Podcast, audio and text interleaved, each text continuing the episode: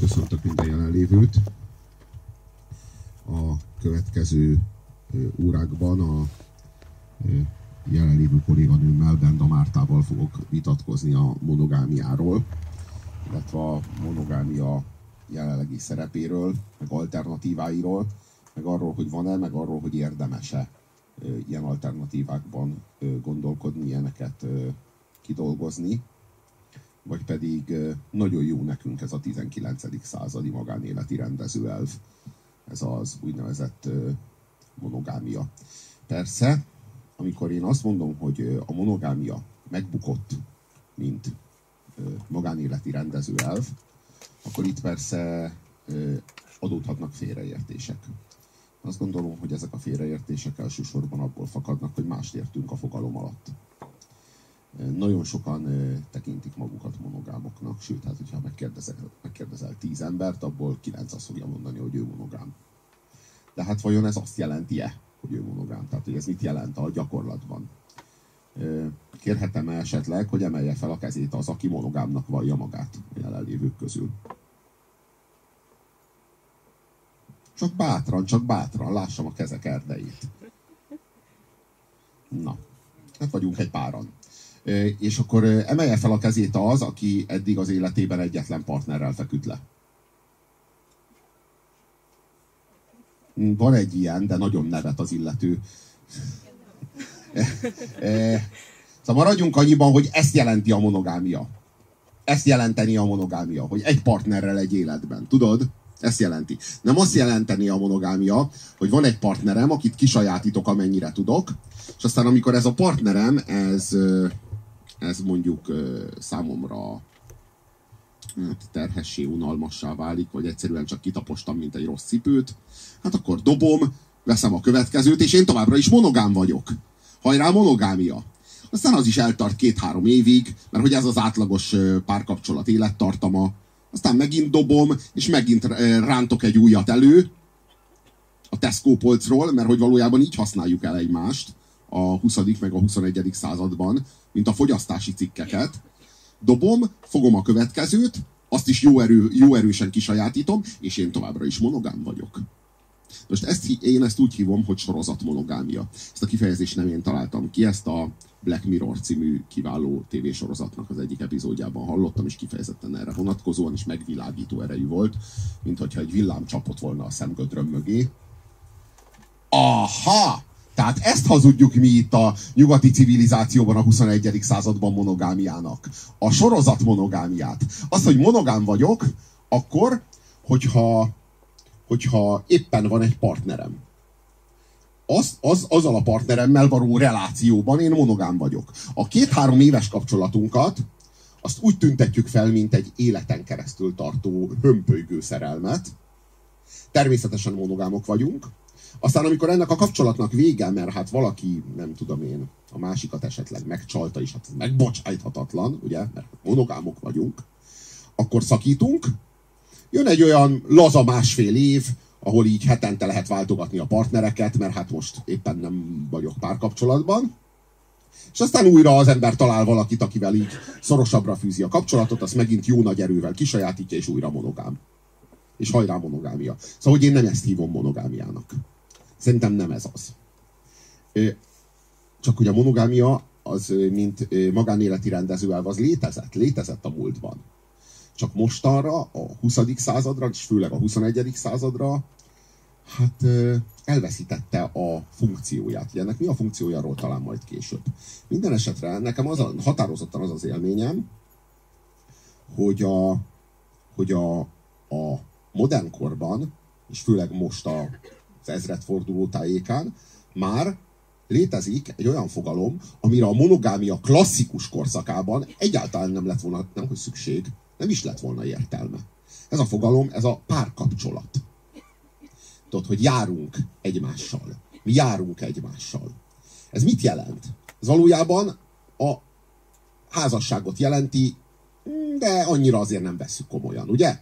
Tehát egy házasság, mert a, mert a szabályai ugyanolyanok, mint a házasságnak, ugyanúgy monogám, ugyanúgy értelmezve van a, a párkapcsolaton belül is a megcsalás. tulajdonképpen pont ugyanazok a szabályok vonatkoznak a párkapcsolatra, de nem házasság. Miért nem házasság? Mert hát a házasság az egy olyan jogi aktus, ez meg csak egy olyan lelkiismereti. Ugye? De hogyha, hogyha a monogámia nem bukott meg, és a monogámia él és virul, és minden nagyon rendben van, és, és, a, és a, az, aki a monogámia ellen érvel, az, az deviáns, deviáns esetleg a, a családok ellensége, akkor vajon mi szükség erre a fogalomra, hogy párkapcsolat? Miért hoztuk létre? Nem azért hoztuk létre, mert, mert már megtapasztaltuk azt, hogy négyszer vagy ötször kéne egy életben elválni, és hát nem akarunk?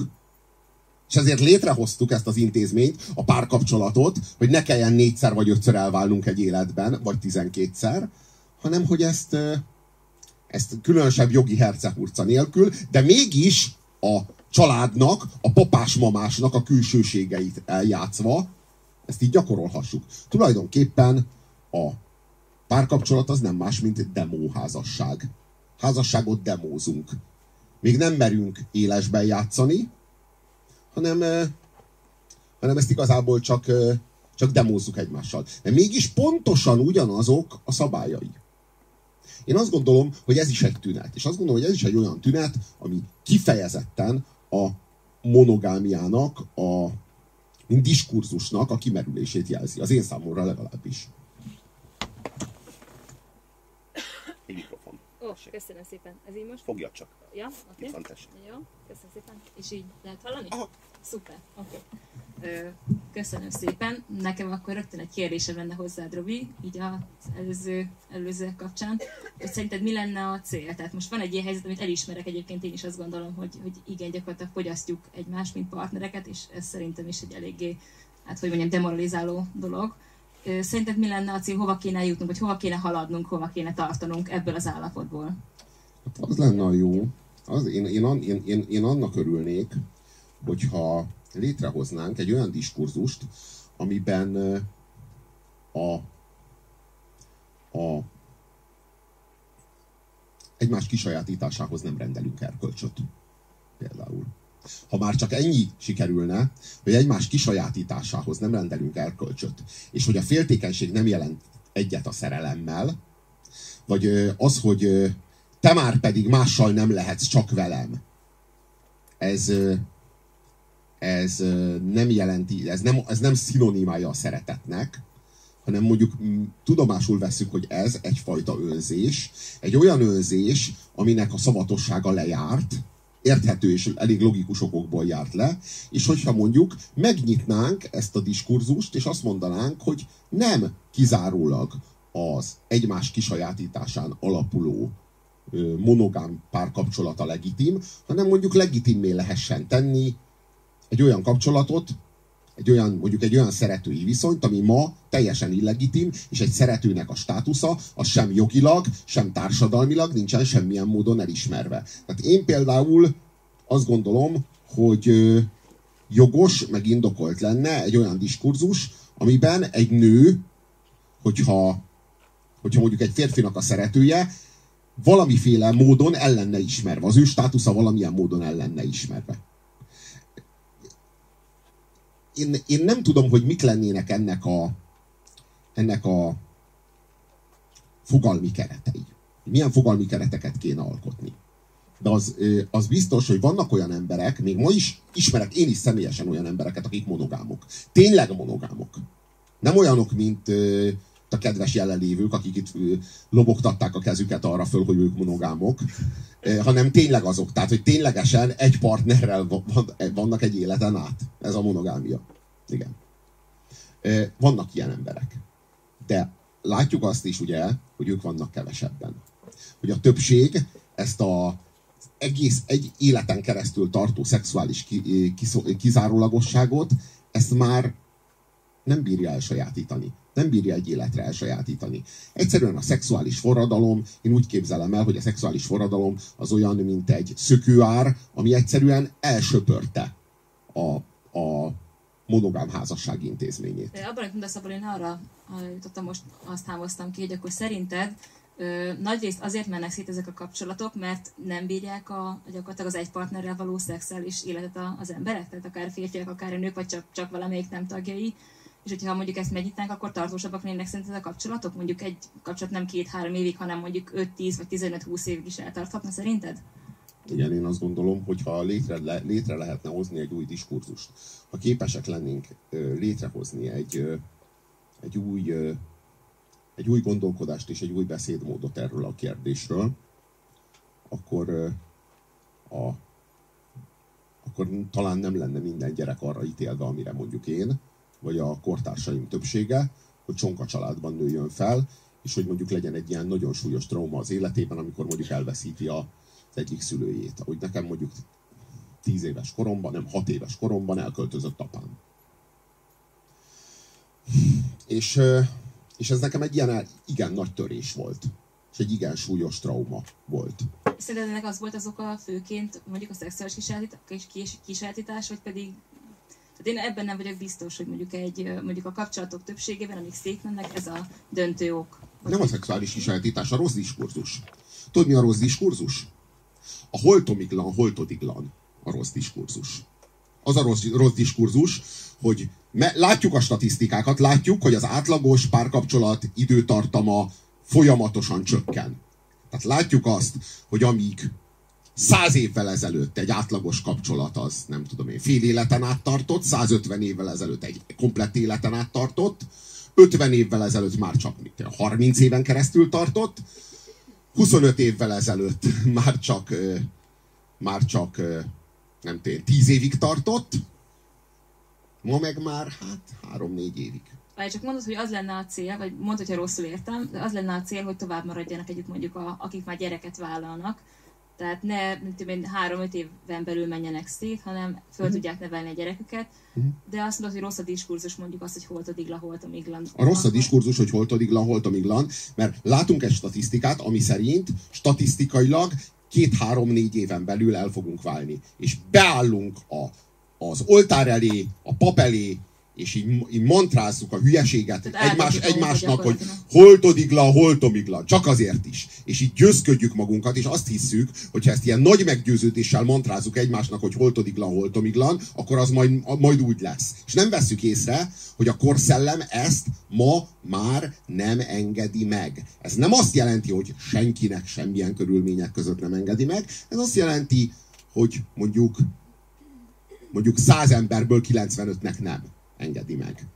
Tehát azt mondjuk, hogy gyakorlatilag hazudunk magunknak, meg egymásnak. Igen, ugye? igen, azt hazudjuk magunknak, meg egymásnak, hogy ez még a 19. század, pedig már a 21. Ez a helyzet. És, és azért kell, az, és azért kell elve, bocsássál meg, azért kell, azért kell a gyereknek elveszíteni, azért kell minden gyereknek, és minden ö, ö, nemzedéknek újra meg újra átesni ezen a traumán, hogy elveszíti valamelyik szülőjét, vagy hogy szétzuhan a családja, mert a szülők nem voltak elég felnőttek, amikor szövetséget kötöttek egymással. Mert a szülők, amikor szövetséget kötöttek egymással, akkor lefolytották azt a nyilvánvalóan tudható tudást, hogy ez a kapcsolat nem az örökké valóságnak szól, mert már a szexuális forradalom már lezajlott, és az nem lehet visszatuszkolni a palackba. Tehát nem fog holtodiglan, holtomiglan tartani ez a kapcsolat, hanem ha kisajátítjuk egymást, ha leigázzuk egymást, ha elbirtokoljuk egymást, akkor ez a kapcsolat, ez jó eséllyel két-három év lesz, ha lazábra vesszük a dolgot, és több szabadságot, és nagyobb mozgásteret engedünk egymásnak, talán tarthat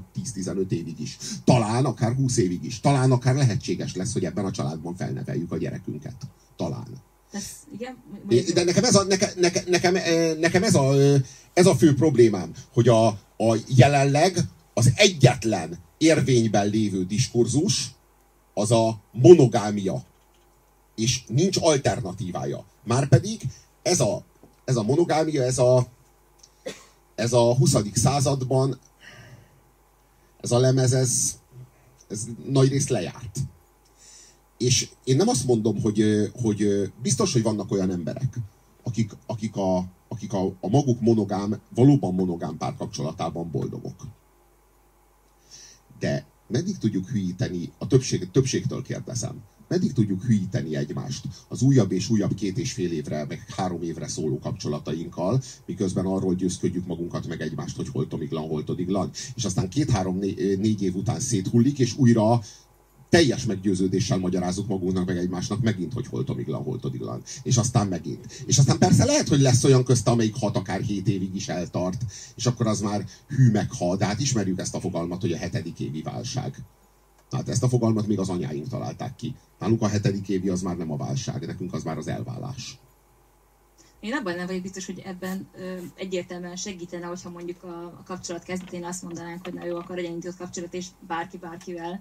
Tehát nem vagyok benne biztos, hogy itt az az egyetlen probléma, hogy a szexualitásban nem vagyunk eléggé szabadok.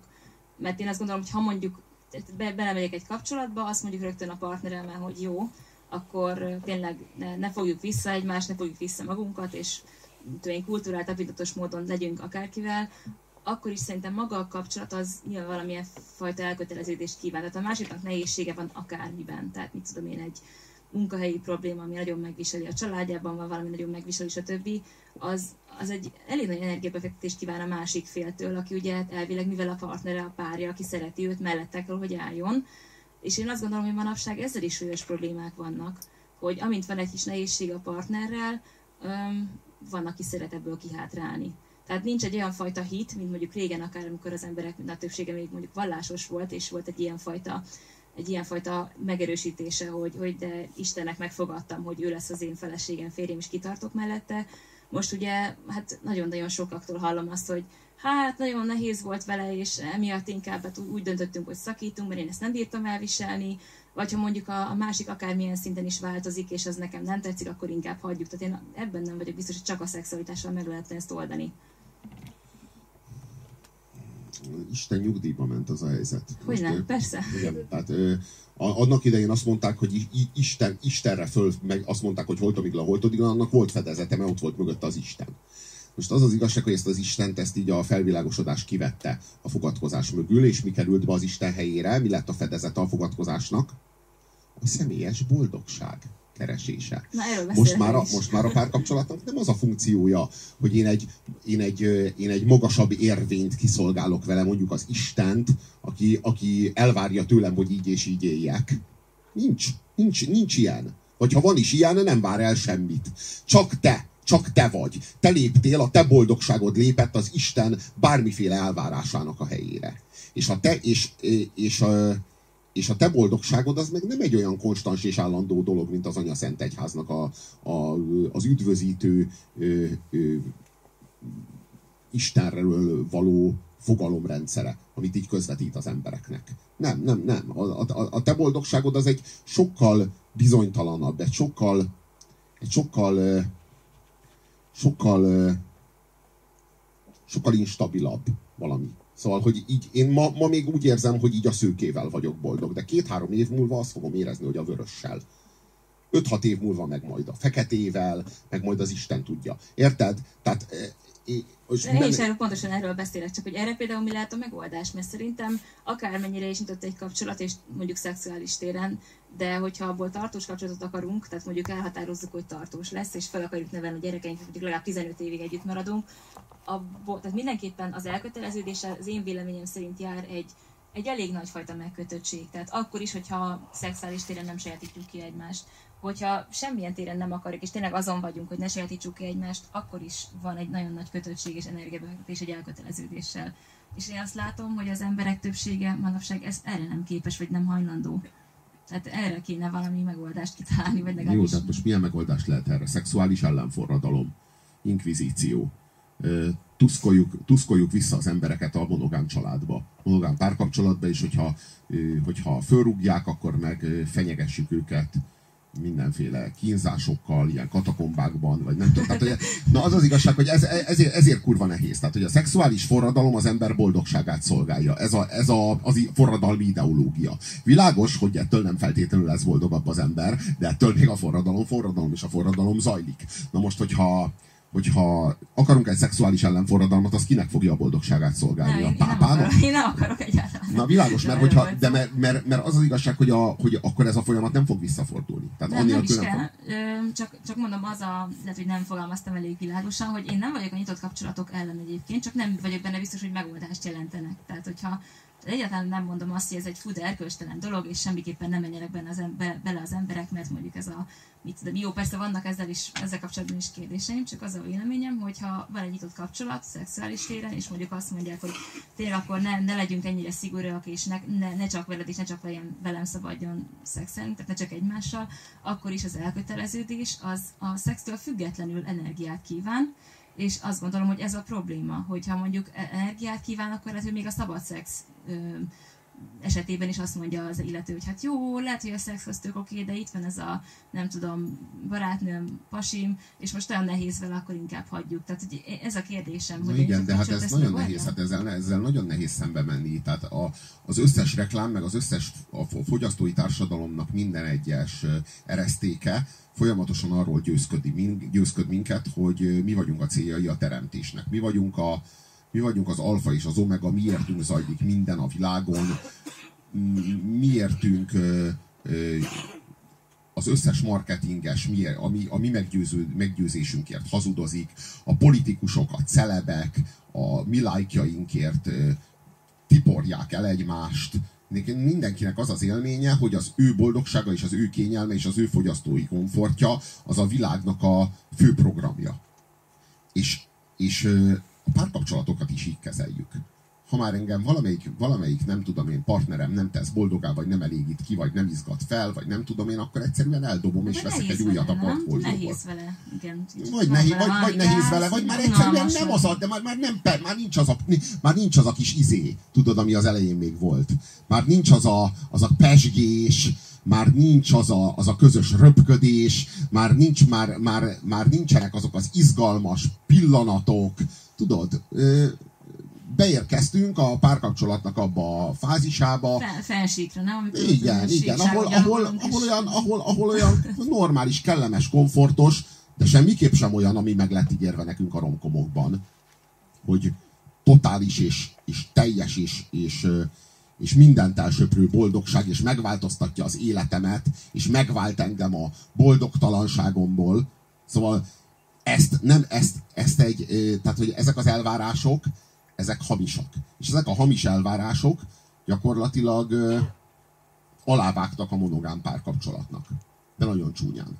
Vagy a kettő probléma van egymás mellett, ez csak egy ez csak egy feltevés. Az egyik az, hogy nyilvánvalóan hazudunk magunknak meg egymásnak, amikor már a hatodik nagy szerelmünkkel jövünk össze, és akkor azt mondjuk, hogy ez, bizt- ez most már tényleg ez lesz az igazi, és életünk végéig fog tartani. Ez az egyik gond, hogy tényleg van ebben egy ilyen nagyon rózsaszín, nagyon cukros hát, hazugság, ön- önáltatás, egymás áltatása, nem tudom. De a, a másik probléma meg, tehát ez a fajta hazugság, a- ami a monogámiával is összefügg, hogy akkor ő vele már biztos, hogy megtalálom azt az élményt, amikor már nem lesz szükségem más valakire. A második viszont, ami talán ezzel összefügg, ez, amiről az előbb ennyit beszéltünk, hogy, hogy nem vagyunk eléggé kitartóak, vagy nem, nem vagyunk uh, hajlandóak és képesek elég alázattal, vagy nem is tudom mivel viseltetni a, a nehézségek iránt, hogyha egymással kapcsolatban vannak nehézségeink. De ezt nem fogjuk tudni így megváltoztatni. Tehát ez, ez nem úgy megy, hogy emberek, legyetek kitartóbbak Hát egymással. és csináljunk, egy, csináljunk is mindjárt egy ilyen református ifjúsági magazint, ahol ilyen fiatalok elmagyarázzák egymásnak, hogy úgy érzem nem voltam elég kitartó az elmúlt néhány hó- hónapban, mostantól hidd el más lesz. Tehát eh, ettől nem fog, tehát, hogy ettől a dolog nem fog persze. megváltozni, sőt, nem, hogy nem fogjuk tudni megfordítani a folyamatot, még csak nem is fogjuk tudni lelassítani. Nem, hogy megállítani, lelassítani sem. Tehát nem arról van szó, hogy régen kitartottunk egymás mellett, de ma már nem tartunk ki. Arról van szó, hogy régen kitartottunk egymás mellett, ma sokkal kevésbé, és holnap még sokkal kevésbé, és holnap után meg még-még sokkal kevésbé, és ezt a folyamatot mi nem fogjuk tudni lelassítani. Nekünk arra nincsen hatalmunk, hogy, hogy szellemi folyamatokat az útjukból kitérítsünk. De ahhoz van hatalmunk, hogy a meglévő folyamatokhoz új kulturális mintákat képezzünk, új, új beszédmódokat, új diskurzusokat hoz, hozzunk létre, hogy, a, hogy ebben a szétzuhanó világban megőrizzünk annyi stabilitást, hogy egy gyereket föl tudjunk nevelni egy családban, mondjuk. Na most azt látom, hogy a monogámia bukása az azt eredményezte, hogy tőlem hat éves koromban az apámnak el kellett költöznie, és én nekem el kellett veszítenem az apámat hat éves koromban. És nem vagyok az egyetlen, sőt, én vagyok a jellemző többség. És a kisebbség az, aki nem esett át ilyesmin. És még mindig azzal hülyítjük egymást az oltár előtt, hogy holtomiglan, holtodiglan. Pedig, hogyha nem ez lenne a fogalom, vagy fogadalom a, a, a, az oltár előtt, hogy holtomiglan, holtodiglan, hanem mondjuk az lenne a mondás, hogy, hogy kössünk egy erős szövetséget annak érdekében, hogy felneveljünk két gyereket ebben a családban, és próbáljunk meg annyira szoros szövetséget kötni, hogy ez a fészek a gyerek számára biztonságos legyen, és próbáljunk meg annyira laza szövetséget kötni, hogy ez a fészek, ez a gyerek 6, 8, 10, 12 éves korában ne zuhanjon szét, pusztán attól, hogy erőszakkal tartjuk össze. Ez egy elrendezett házasságnak tűnik, ezt jól, jól látom. Tehát a, amikor egy mondjuk inkább, inkább kevésbé van benne az, az, az a fajta szenvedély, amit manapság elvárnak. Ja, az a szenvedély. Hát én, meg, én azt gondolom, hogy ez a szenvedély, ez, ezt valójában a romantika szülte. És hogy egy valójában egy, egy meglehetősen modern dolog. Tehát én nem, én nem gondolom, én, én, én nem vagyok teljesen meggyőződve arról, hogy a szerelem a legjobb alap. Egy, a házasság, vagy a család Egy család számára, vagy egy, vagy egy gyerek felneveléséhez tudod, ez a, ez a szenvedély, meg ez a lángolás, tudod, meg amikor így felalá járkálsz a szobában, hogy hol van, miért nem hív már föl, biztos, hogy most már valaki más dugja, úristen, tehát biztos, hogy ez az, ez az, ezek az alkalmas érzelmi alapok, amin egy gyereket húsz éven keresztül föl lehet nevelni? Biztos ez, hogy úristen, ha velem van, hát akkor én úgy érzem, hogy egy, ez egy másik élet, teljesen megváltja az életemet. Tehát biztos, hogy ezek azok, a, ezek azok az érzelmek, amelyek alkalmasak egy gyerek felnevelésére. Én a szerelemnél sokkal fontosabb és sokkal kevésbé preferált értékeket ö, tartanék ö, ö, szükségesnek ahhoz, hogy mondjuk egy család alapjai, alapjaként szolgáljanak. De akkor tudatosabban kéne szerinted az egészbe belekezdeni. Én, én azt gondolom, hogy sokkal, sokkal jobb lenne, ha a család alapja nem feltétlenül a szeretet, hanem mondjuk a tisztelet, a barátság. Mondjuk a, a barátság a szeretet is egyben, nem? igen, de, nem, de, az... igen, de, de, igen, de értjük, hogy mi a különbség a között a szerelem között, ami, ami, ami, ami, ami lángol, meg a, a, között, a, igen, a között a, a szeretet között, aminek meg a fő meghatározója nem a szenvedély, hanem az áldozatkészség. Tehát pontosan látjuk, hogy a szenvedélyes kisajátító szeret, szerelem az mennyire csekély áldozatkészséggel jár. Míg egy baráti, sokkal kevésbé lángoló, sokkal, sokkal kisebb lángon égő szeretet, meg mennyivel nagyobb áldozatkészséget hordoz.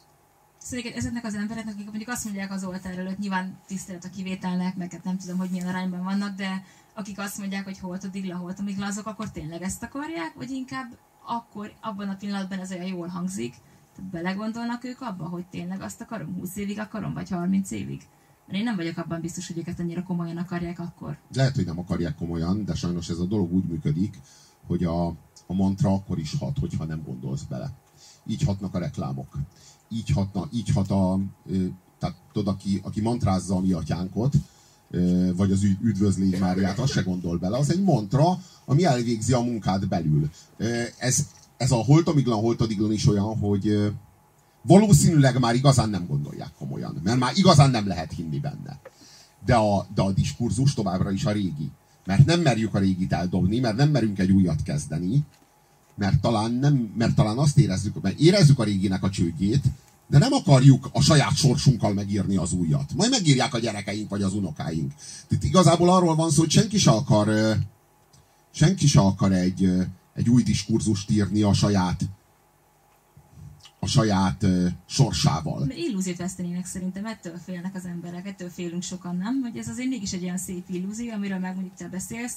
Úgy egyébként én egy, egy eléggé reális dolognak tartok, nem tudom mennyire Uh, igen, szóval szerintem van alapja, meg elismerem, hogy, hogy, hogy lehet rajta gondolkozni, érdemes rajta gondolkozni, csak hát eléggé illúziómentes. El tudom képzelni, hogy sokan ezért el is vetnék rögtön. Ja, világos. Hát fontos, hogy az apámnak, meg az anyámnak az illúziói, azok megérik azt, hogy én hat évesen elveszítsem az apámat, meg az apám elköltözön, de olyan infernális balhék kíséretében, hogy, hogy a gyereknek a pszichéje lehetőleg így recsenjen meg alatta. Tehát, Nem. e, e, Nem. mert a szülők illúziója, hát az a legfontosabb. Hát az, a, az a fő. Nem, hát pontosan erről van szó, hogy a szülők azok, azok szerelmesek. Ezért felelősséget nem vállalnak semmiért, még önmagukért se. Ők szerelmesek, és a nagy szerelem közepette csinálnak egy gyereket, aztán amikor kiderül, hogy ez a szerelem ez már nem egy életre szól, mert a szexuális forradalom már átcsapott a fejük fölött, akkor széttárják a karjukat, és azt mondják, hogy hát nekünk ezt így magyarázták, hogy ezt így kell csinálni. Nagy szerelemmel meg kell csinálni a gyereket, aztán ki kell egymás belét zabálni, és végül elválni. Mi így tudtuk, hogy ezt így kell. Hát mi azt hittük, jól csináljuk. Hát igen, mert senki nem írta meg az új diskurzust. Mert senki nem, nem, nem, kínált, nem kínálta fel ennek az alternatíváját. Nem mondom, hogy szerintem miért, ö, miért bukott meg a monogámia. Aztán lehet, lehet ezt, a, ezt a diagnózist vitatni. A monogámia az férfi és nő számára egyaránt egy előnyös üzlet volt. Ez az üzlet már megköttetett a pleistocén szavannán. Már az őskorban. Tehát már az őskorban létrejött ez a fajta működés. Ennek két alapvető oka volt. A férfi és a nő egyaránt érdekelt volt a monogámiában. A férfi számára és a nő számára is egyaránt van egy legrosszabb forgatókönyv, amitől a monogámia, mint magánéleti diskurzus ö, megmenti őket. A férfi számára a legrosszabb, ami történhet, hogy megcsinálja a gyereket, fölneveli a gyereket, de nem a saját gyereke, mert nem ő csinálta, csak azt hiszi, hanem az egy fattyú. És fölneveli, és úgy hal meg, hogy nem tudja, hogy nem a saját gyerekét nevelte fel. Ez a, ez a legrosszabb, ami egy férfival történhet. És most itt értjük, pontosan jól értjük, hogy a nevelő apaság az egy nagyszerű intézmény, és Szent József is egy nagyszerű szent. Ugyanakkor meg azt is értjük, hogy a nevelőapaság az akkor nagyszerű intézmény, hogyha a nevelőapa nem, nem gondolja azt magáról, hogy ő az édesapa, és nincs átbaszva a feje. Ugye? Hogy Józsefhez is ellátogatott az arkangyal, és beavatta őt a, az Úristen tervébe, és nem az volt, hogy a nevelt fel a saját gyerekedet, de az Úristen az így közben tudja, hogy hát zabi gyerek. Értjük, hogy, hogy ez egy férfinak nagyon rossz, nagyon rossz stratégia. Na most a monogámia az elvileg ezt kizárja. Hiszen, amikor a, a férfi elveszi a nőt feleségül, akkor a nő még szűz.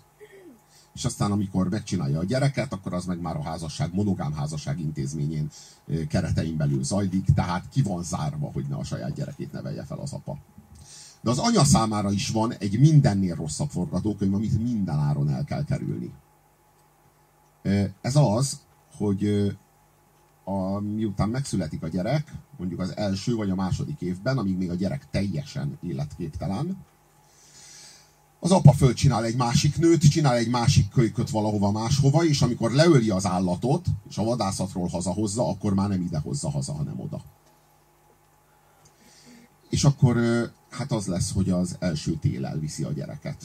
Vagy jön a karszogó tigris, és elviszi a kölyköt. Mert az apa, az lelépett.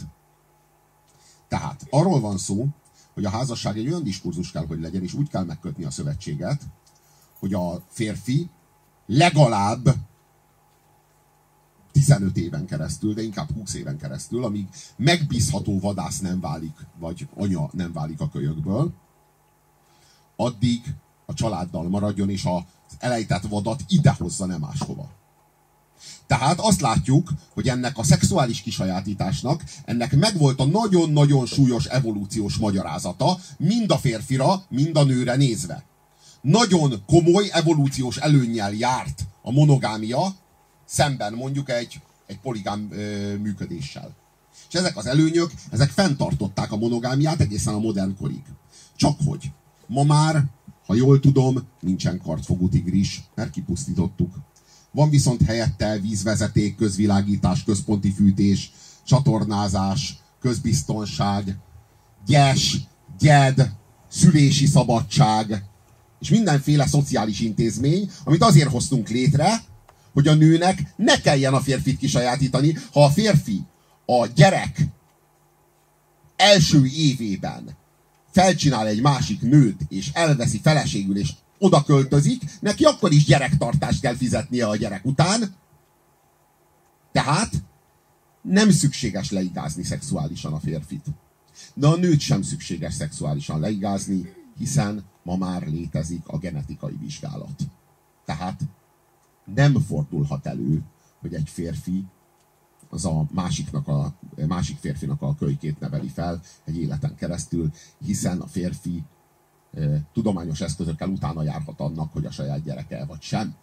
Tehát azt látjuk, hogy a monogámia egy olyan diskurzus volt, meg egy olyan működés volt, ami, ami jól funkcionált, és ellátta a maga szerepét hosszú évszázadokon, év ezredeken keresztül, de hát már a, a dolog okafogyottá vált. És, és nem csak arról van szó, hogy elveszítette. Tehát, hogy ma már a, a nő biztos lehet abban, hogy föl tudja nevelni a gyerekét, mert nem, nem, mert nem fúj be a szél a barlangba, ugye? Mert ennél nagyobb a biztonság. A férfi is biztos lehet abban, hogy a saját gyerekét neveli föl, mert ott van a genetikus, aki szövetséges ebben, hogy ezt ő megtudja. És közben meg itt van az egészhez mint egy, mint egy kulturális közeg, a szexuális forradalom, amelyik azt mondja minden férfinak és minden nőnek, hogy megérdemled a boldogságot, megérdemled a kalandot, és megérdemled a jéghideg, szénsavas, felpesdítő érzést. Na most tudjuk jól, hogy nem csak a, hogy elsőrendűen nem a coca adják el nekünk, elsőrendűen a szexualitást adják el nekünk, a, a szexuális forradalmat adják el, el nekünk, a szexuális szabadságot adják el nekünk, és ez a szexuális szabadság, ez az, ami a kapu az összes többi termékhez a termékskálán. Nem véletlen, hogy mindent szexel adnak el. Még a mosógépet is, még a zöldségkeveréket is. Ez egyáltalán nem véletlen. Azért, mert a szex ennek a ö, jelenkornak a non plus ultrája, a, a, a legtöbb, amit így kihozhatsz magadból, amit megérdemelsz. És az az igazság, hogy ezt a nyomást a párok, meg a kapcsolatok már nem bírják el. Már nem bírják el. Tehát együtt kéne élnünk 20 éven keresztül, de úgy, hogy közben a nyilvánosság minden eresztékéből, az összes rádióból, tévéből, számítógép monitora mögül, meg üvöltik ránk azt, hogy megérdemled a nagyobb orgazmust. Megérdemled, hogy úgy élvezzél el, hogy kiüsd a közfalat. És, és, és mi mi úgy vagyunk vele, hogy persze, ez csak reklám, hagyd a picsába anyukám, mi tudjuk, hogy mi a jó szex. De, de az az igazság, hogy ez a tudattalan, tudattalant, ez, ez mégis kondicionálja. És egyszerűen a, hogy mondjam, a, nem bírjuk el annak a nyomását, hogy folyamatosan minden pillanatban a kezünkben van a boldogságunk, és minden pillanatban itt van valaki, egy potenciális partner, aki mellett boldogabbak lehetnénk, mint a jelenlegi partnerünk mellett. Ez a helyzet, legalábbis én ezt látom. Hozok inni, te kérsz inni? Okay, én kérek. Hozok vizet, jó? Oké, okay, Addig tarts szóval a jelenlévőket, kérlek. Jó, rendben. Na hát most én, én azt hámoztam ki az eddigiekből, hogy gyakorlatilag legalábbis szerintem, szerintem továbbra is az lenne a cél, hogy a gyerekeinket fölneveljük, de akkor úgy tűnik ezek szerint, ezek szerint hogy uh, most már a monogámia erre nem alkalmas, sőt ezt, ezt eléggé uh, megakadályozza, úgyhogy más eszközökkel kéne arra törekednünk, hogy a gyerekeinket fölneveljük. És ugye mondjuk az apuka vagy az anyuka ne, az apuka ne hagyja ott a családot, az anyuka pedig ne essen teherbe egy másik férfitól, és ne egy másik férfinak a gyerekét nevetesse fel az apával. Én legalábbis így értem. Tehát én, én azt gondolom, hogy a, a cél az ugyanaz, még mindig a Robi szavaiból én azt érzem ki. Nagyon, nagyon né, néma itt mindenki, és nagyon állította a figyel. Ha bárkinek van hozzászólása, szerintem most nyugodtan megteheti, mert a másik mikrofon üresen maradt. Élesen figyel a csapat.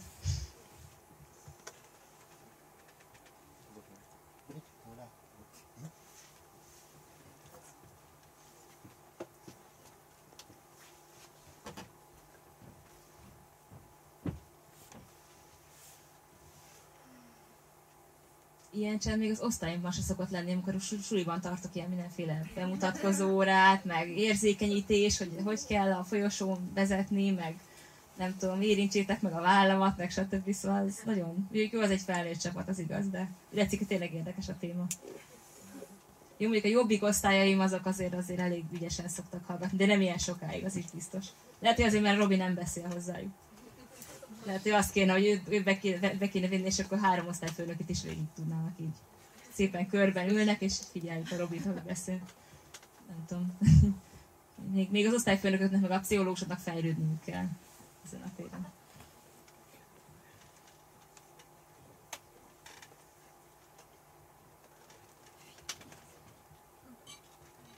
De hallom, hogy van egy kutyus a csapatban. Volt? Elment? Kutyus nem pártolja a monogámiát, sem a nyitott kapcsolatokat. Lehet, hogy valamelyiket, igen.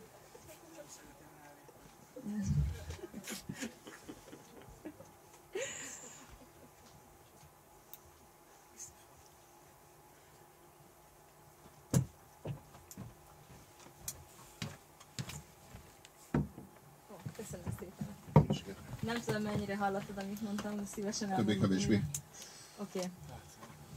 Én azt hiszem, hogy a, hogy a jelenkornak a súlyos problémája az az, hogy, hogy a, már nem a gyerek biztonságát szolgálják, hanem a, hanem a szülők boldogságát. A házasságok meg a párkapcsolatok. És vissza kéne helyezni a hangsúlyt a gyerekre. Ebben egyetértünk abszolút. És ezt hogyan tegyük meg? Hát úgy hogy, úgy, hogy nem árulunk magunknak, meg egymásnak hazug illúziókat. Arról, hogy egy életen keresztül boldogok leszünk egymással, mert nem leszünk. Nem leszünk. Mi vagy, ha az az illúzió, hogy gyereket akarunk, és fontos a gyereknek. Lehet, hogy ez a hazugság egy csomó családban. De hogy annyira fontos az, hogy legyen gyerekünk, és a gyerekünknek milyen lesz. Én egy csomószor ezt látom, hogy a gyerek az úgy kell, ez egy kellék, de az olyan szépen mutat, ha van gyerekem, kettő-három gyerekem, de egyáltalán nem azért vállalnak gyereket a párok, mint hogyha az a gyerek annyira fontos lenne nekik, hanem mert az úgy, úgy kell a teljes élethez, mint a, nem tudom, mint a menő munkahely, meg a jó nyaralások. Lehetséges, lehetséges, de szóval ez is olyan dolog, hogy egy, ahhoz, hogy az ember egy kis motort vezessen, ahhoz már jogosítványt kell, és el kell végezni egy tanfolyamot. Ahhoz, hogy gyereket vállalj és gyereket nevelj, ahhoz nem kell semmi. Ez egy nagy probléma szerintem. Hát igen.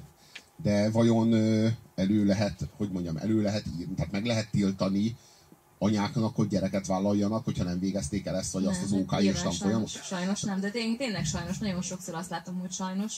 Hát igen. Nyilván nem, nem tehetem meg, és senki nem teheti meg, hogy megtiltja egy felnőtt párnak, vagy egy felnőtt anyának akár, hogy gyereket vállaljon, de nagyon sok bántalmazott, meg elhanyagolt gyereket látva azt látom, hogy, hogy sajnos nem tilthatjuk meg.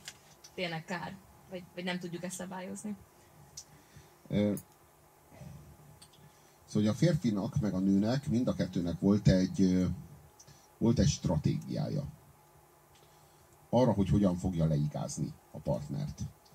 Ez a leigázás, ez szükséges volt, mert nem léteztek azok a modern intézmények, amelyek ma már léteznek. Na most lehet, hogy annak jött el az ideje, hogy ebből a leigázásból szépen lassan felszabadítsuk egymást. Mert ez a leigázás, ez a leigázás ez, ez azért volt szükséges, mert mert nagyon-nagyon-nagyon ki voltunk téve a természetnek. Nagyon. Befújt a szél a barlangba. De ma már nem vagyunk ilyen mértékben kiszolgáltatva a természetnek, viszont a pleistocén szavannáról a génjeinknek a visszhangja még mindig, még mindig elér minket. Hát arról van szó, hogy most már egy, egy modern világban élünk, ahol, ahol ez, a, ez a kisajátítás már nem evolúciós szükséglet, már nem evolúciós szükségletünk, hogy, hogy a másik félre ne dugjon, de olyan nagyon-nagyon-nagyon hosszú időn keresztül volt evolúciós szükségletünk ez, hogy ez az evolúciós szükséglet, ez az evolúciós stratégia, ez egy érzelmi drive-vá vált belül. Érzelmi tettük.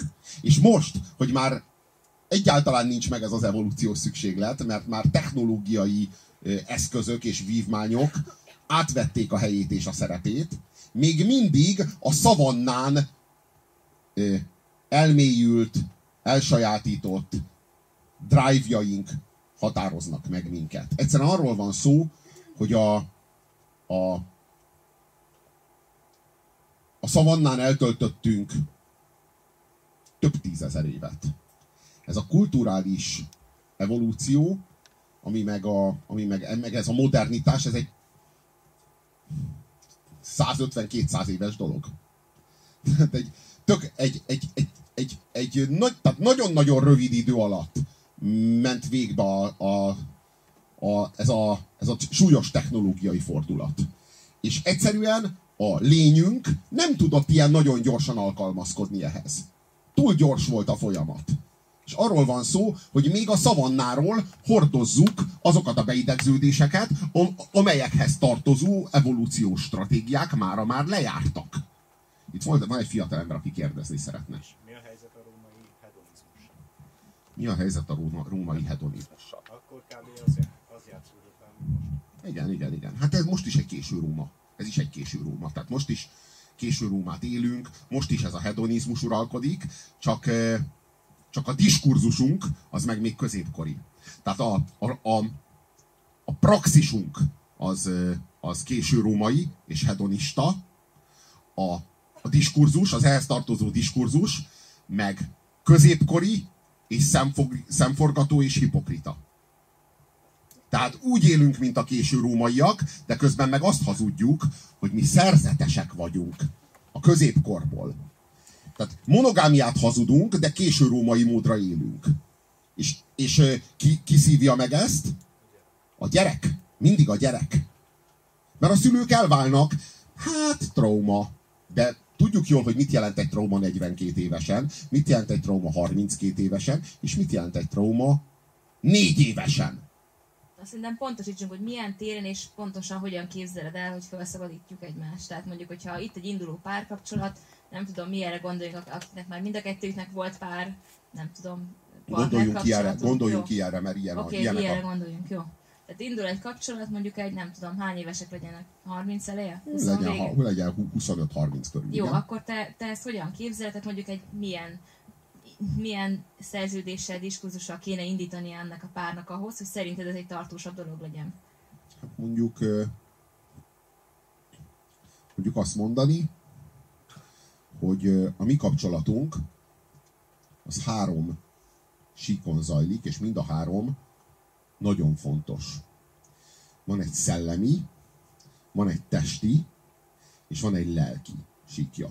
Van egy szellemi sík, ott mi szellemi partnerek vagyunk, és nagyon szeretjük és élvezzük egymás társaságát, hasonló az érdeklődésünk, a, a, a világnézetünk, egy csomó dologban nem értünk egyet, de ott is élvezzük a vitát egymással. Tehát van egy erős, intenzív pesgő szellemi kapcsolatunk.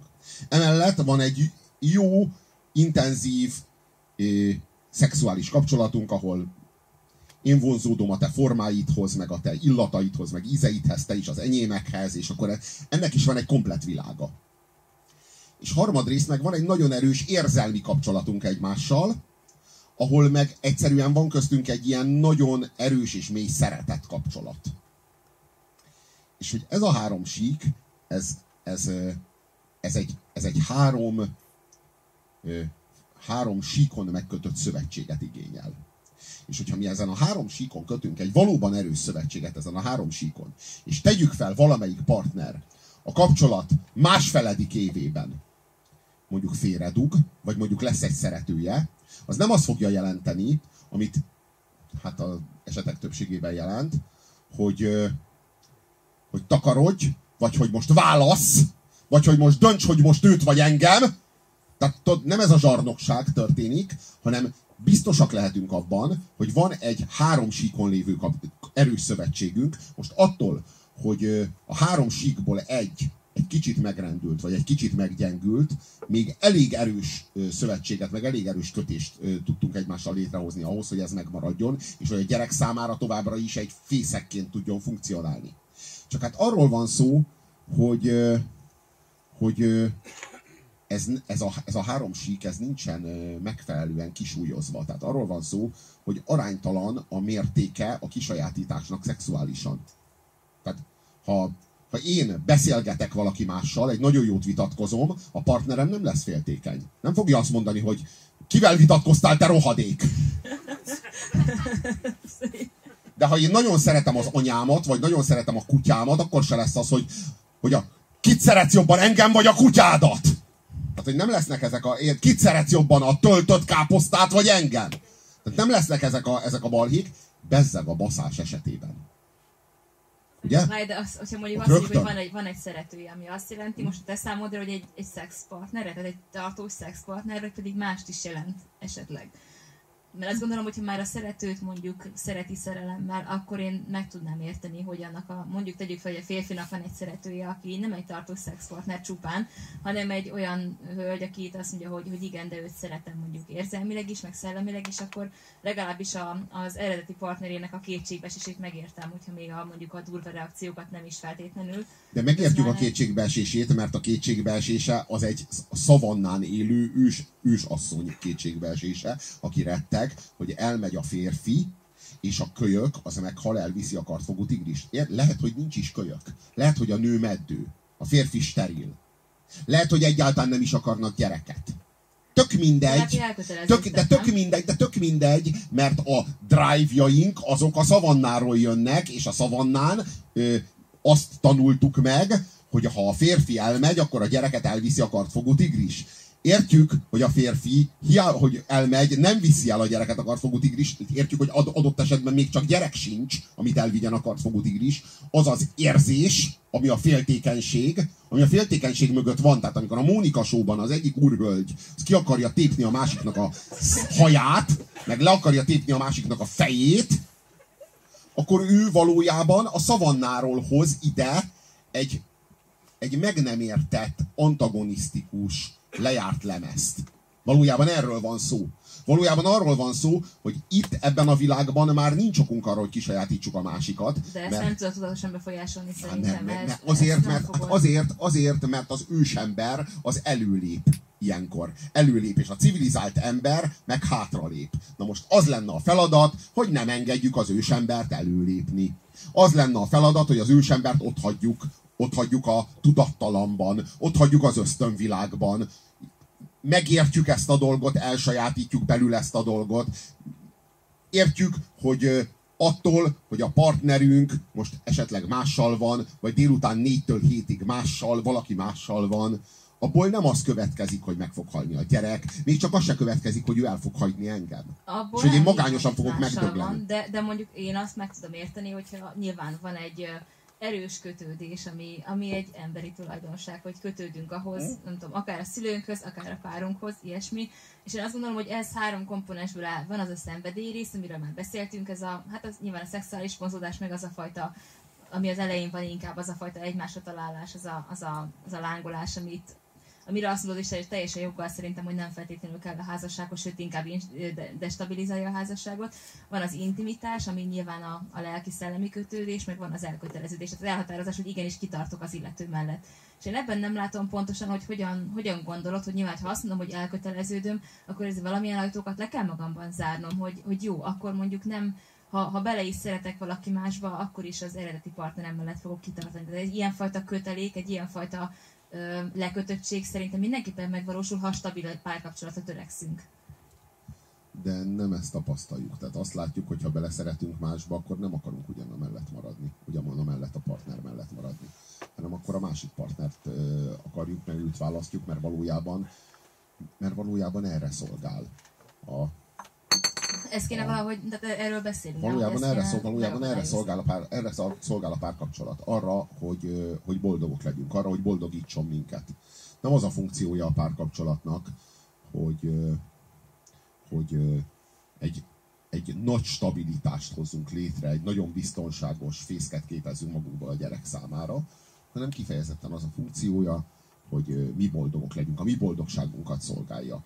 És hogyha már nem vagyunk benne boldogok, akkor le kell cserélni a párkapcsolatot. Na jó, hát csak most mi arról beszélünk, nem? Hogy az lenne, hogy valahogy úgy kéne kialakítani az egész diskurzus, hogy azért ez a stabilitás meglegyen. Tehát, hogy erre törekedjünk, nem? Hát igen, de én meg azt gondolom, hogy elsőrendűen a, hogy mondjam, a szeretet, kétféle szeretetet kéne megkülönböztetni. Nem mindegy, hogy melyik szeretettel szeretjük a partnerünket. Van az egyik fajta szeretet, amivel szeretem a, a gulyáslevest. Van a másik fajta szeretet, amivel szeretem mondjuk az, a szülőanyámat, vagy szeretem mondjuk a testvéremet. Ezért ezt a kétfajta szeretetet, ezt különböztessük meg. Az a fajta szeretet, amivel a gulyáslevest szeretem, az is egy szeretet. Az is egy szeretet. Én tényleg szeretem azt. Szeretem megenni, szeretem elemészteni. Na most nagyon sokan ezzel a fajta szeretettel szeretik a partnerüket. Nem azzal a fajta szeretettel, amivel a Jézus Krisztus szerette a fele barátait. Ugye? Nem azzal a fajta szeretettel, amiről a Szent Pál írt. Nem azzal a fajta szeretettel, amivel az ember szereti a gulyáslevest megenni, igen. Jó csípősen, igen. Úgy megenni. Azt Viszont így. És akkor ez a fajta szeretet az, ez az a fajta szeretet, ami abban a pillanatban, hogy, hogy valaki elsúzza a gulyáslevest, vagy kihűl a gulyáslevest, ez az a fajta szeretet, ami veri az asztalt, hogy kérem a következő fogást. Nem, szerintem egy dolgot viszont figyelembe kellene vennünk, a, a, hogyha párkapcsolatról beszélünk, hogy szereted nagyon a partnert, jó, jó esetben tényleg gyönyörködsz benne, és csodálod, és, és igyekszel mindent megtenni, hogy, hogy az ő személyisége, meg az ő élete a lehető legjobban alakuljon, viszont én azt gondolom, hogy muszáj magadat is szeretned, tehát 50-50 százalékban, vagy 40-60 százalékban, a 60 százalékban a partner, de ma- magad is kell valamennyire szereted. Magad igényeit is muszáj figyelembe venned, mert különben, ha nem, akkor mi marad belőled? Tehát, hogyha azt mondod, hogy, hogy én nem vagyok fontos, csak az a fontos, ami a másiknak jó, akkor azt mondom, hogy te magad fogsz elenyészni. Vannak, ilyen, vannak emberek, akik ebben vannak benne, és, és túlságosan is, és ilyen, ebbe, ilyen áldozati pózba vágják magukat, és feláldozzák az egész életüket. Én azért azt látom, hogy a, a, az igazán súlyos válság az nem ez, hanem ez ennek az ellenkezője. Hanem ez a, ez a világtörvényé duzzadt önzés. Ö, Mi, volna egy egyszerű kérdésem. Melyik madárka a tiéd? Az a madárka-e a tiéd, amelyiket kiengeded a, a, a kalitkájából, vagy amelyiket nem engeded ki? Az egyik ka- madárka az a kalitkájában éli le a komplett életét, és te raksz be neki mindig vizet, meg raksz be neki mindig magvakat, és akkor azokat eszegeti, és az a te madárkád, ezt senki el nem vitathatja, hiszen a tiéd, a te, te tulajdonod, a te szobádban van a kalitkája, a te kalitkádban van benne a te madárkád. De van az a fajta madárka, amelyiknek nyitva hagyod az ajtaját, és nem csak azt, hanem nyitva hagyod a szobának az ablakát is, és a madárka kirepül, kirepül a kalitkából a szobába, és kirepül a szobából a kirepül az utcára, és ott röpköd a, a, a lehet napokig nem is látod. De aztán visszajön hozzád, és újra, újra, újra be, beül a, a kis kalitkájába, úgyhogy nyitva van az ajtó. Miért jött vissza? Miért jött vissza, hogyha szabad lehet? Hát Csak ez egy beszélő és gondolkodó madár, mondjuk tegyük fel a párkapcsolat esetén, és akkor lehet, hogy ő is akarja tudni, vagy ő nem akarja tudni, a másiknak a, nem tudom, aki most nyilván ebben az, ebből az allegóriában az ember, annak éppen mi lenne a jó? Mert ez így oda, oké, okay, tehát hogyha én azt mondom, hogy szeretném a páromnak a, a leg, legjobbat, akkor én azt mondom, hogy akár elengedem, de hogyha mondjuk én a párom helyében lennék, tehát én lennék a madárka, akkor biztos, hogy megfordul a fejemben, hogy de az illetőnek, aki most engem elengedett, annak jó ez vajon most éppen? Tehát most neki ez bírható, élhető, vagy most éppen olyan paszban van, hogy nem, nem képes, vagy, vagy, vagy sokkal jobban megviseli, ha én most elmegyek. Szóval És akkor gondolom- jobban teszed, hogyha magadra csukod a kalitkát? Én azt gondolom, hogy esetem, tehát néhány esetben igen. Hogyha azt gondolom, hogy nem, a, én ezt nem gondolom, én ezt nem gondolom, én ezt nem gondolom. Az a, az a nyitott ajtó nem zavar senkit. Attól, hogy a kalitka ajta, nyit, ajtaja nyitva van, te még, te még maradhatsz, Jó, ha akarsz. nem csukom be. De hogy, valójában, de hogy valójában arról van szó, hogy én, nekem az a, az a,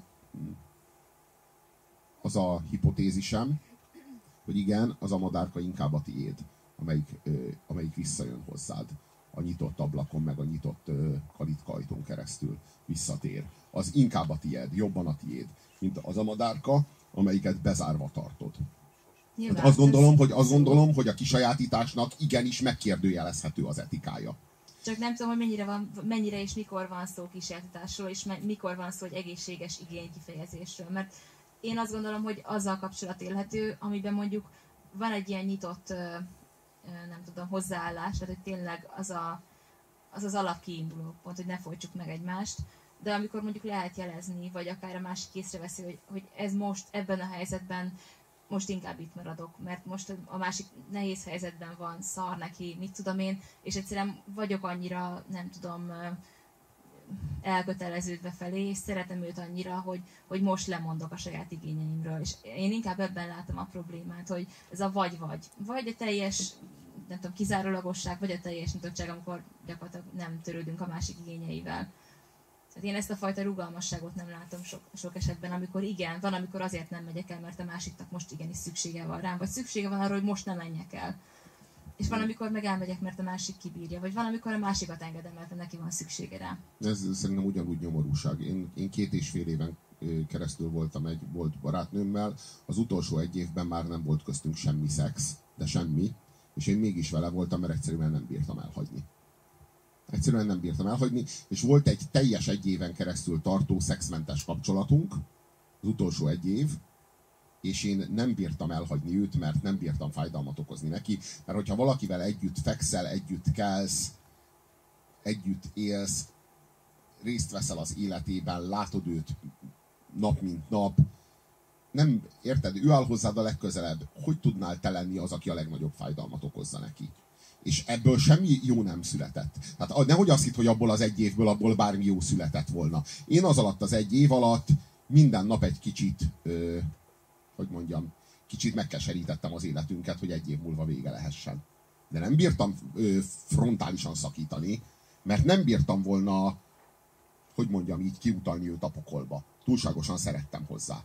De hát már nem volt köztünk szex, és már nem volt meg köztünk az, ami a, hogy mondjam, a kapcsolatot így egy kicsit is komfortossá teszi, vagy egyáltalán komolyan vehetővé.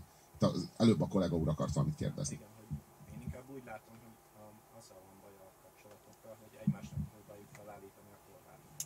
Miközben ha bíznánk a másikba és rábíznánk, hogy milyen korlátot állít fel magára, akkor kiküszöbölhető lenne a féltékenység. Tehát, hogy például az én barátom azt mondja, hogy ne beszélgessek ezzel, ezzel, ezzel, és ő meg elkezd beszélni sráccal, akkor nyilván én féltékenyebbé válok, mert hogyha ő lelép, és én megszakítottam a kapcsolataimat a többi nővel, akkor jogosan. De én azt gondolom, hogy egyáltalán nem jogos. Én azt gondolom, hogy egyáltalán nem jogos a partnerednek azt mondani, hogy te már pedig ezzel és ezzel beszélhetsz, ezzel és ezzel nem dughatsz, ezzel és ezzel ezt és ezt csinálhatod. Azt gondolom, hogy ennek nincsen erkölcsi alapja. Értem, hogy ennek meg lett teremtve a kulturális nyelve, meg a kulturális normarendszere, ettől még szerintem nincs etikája. Tehát a szeretet az az, akkor szeretlek téged, hogyha én azt akarom neked, ami neked a jó. Nem azt, ami nekem a jó. Tehát nem arról van szó, hogy szeretlek, hogy szeretlek téged? Hát jó csípősen, sósan, jó sok krumplival, meg marhahússal. Ugye ez nem, nem, nem ez a szeretet. Ez az a fajta szeretet, ahogy a gulyás leves De a másik akkor, tehát a, a partnered az, akire rábízott, hogy ő szeressen téged úgy, ahogy ő azt jónak látja. Tehát te őtőle nem, a szeretet az az, amikor te őtőle nem vársz el semmit, amit ő nem akar.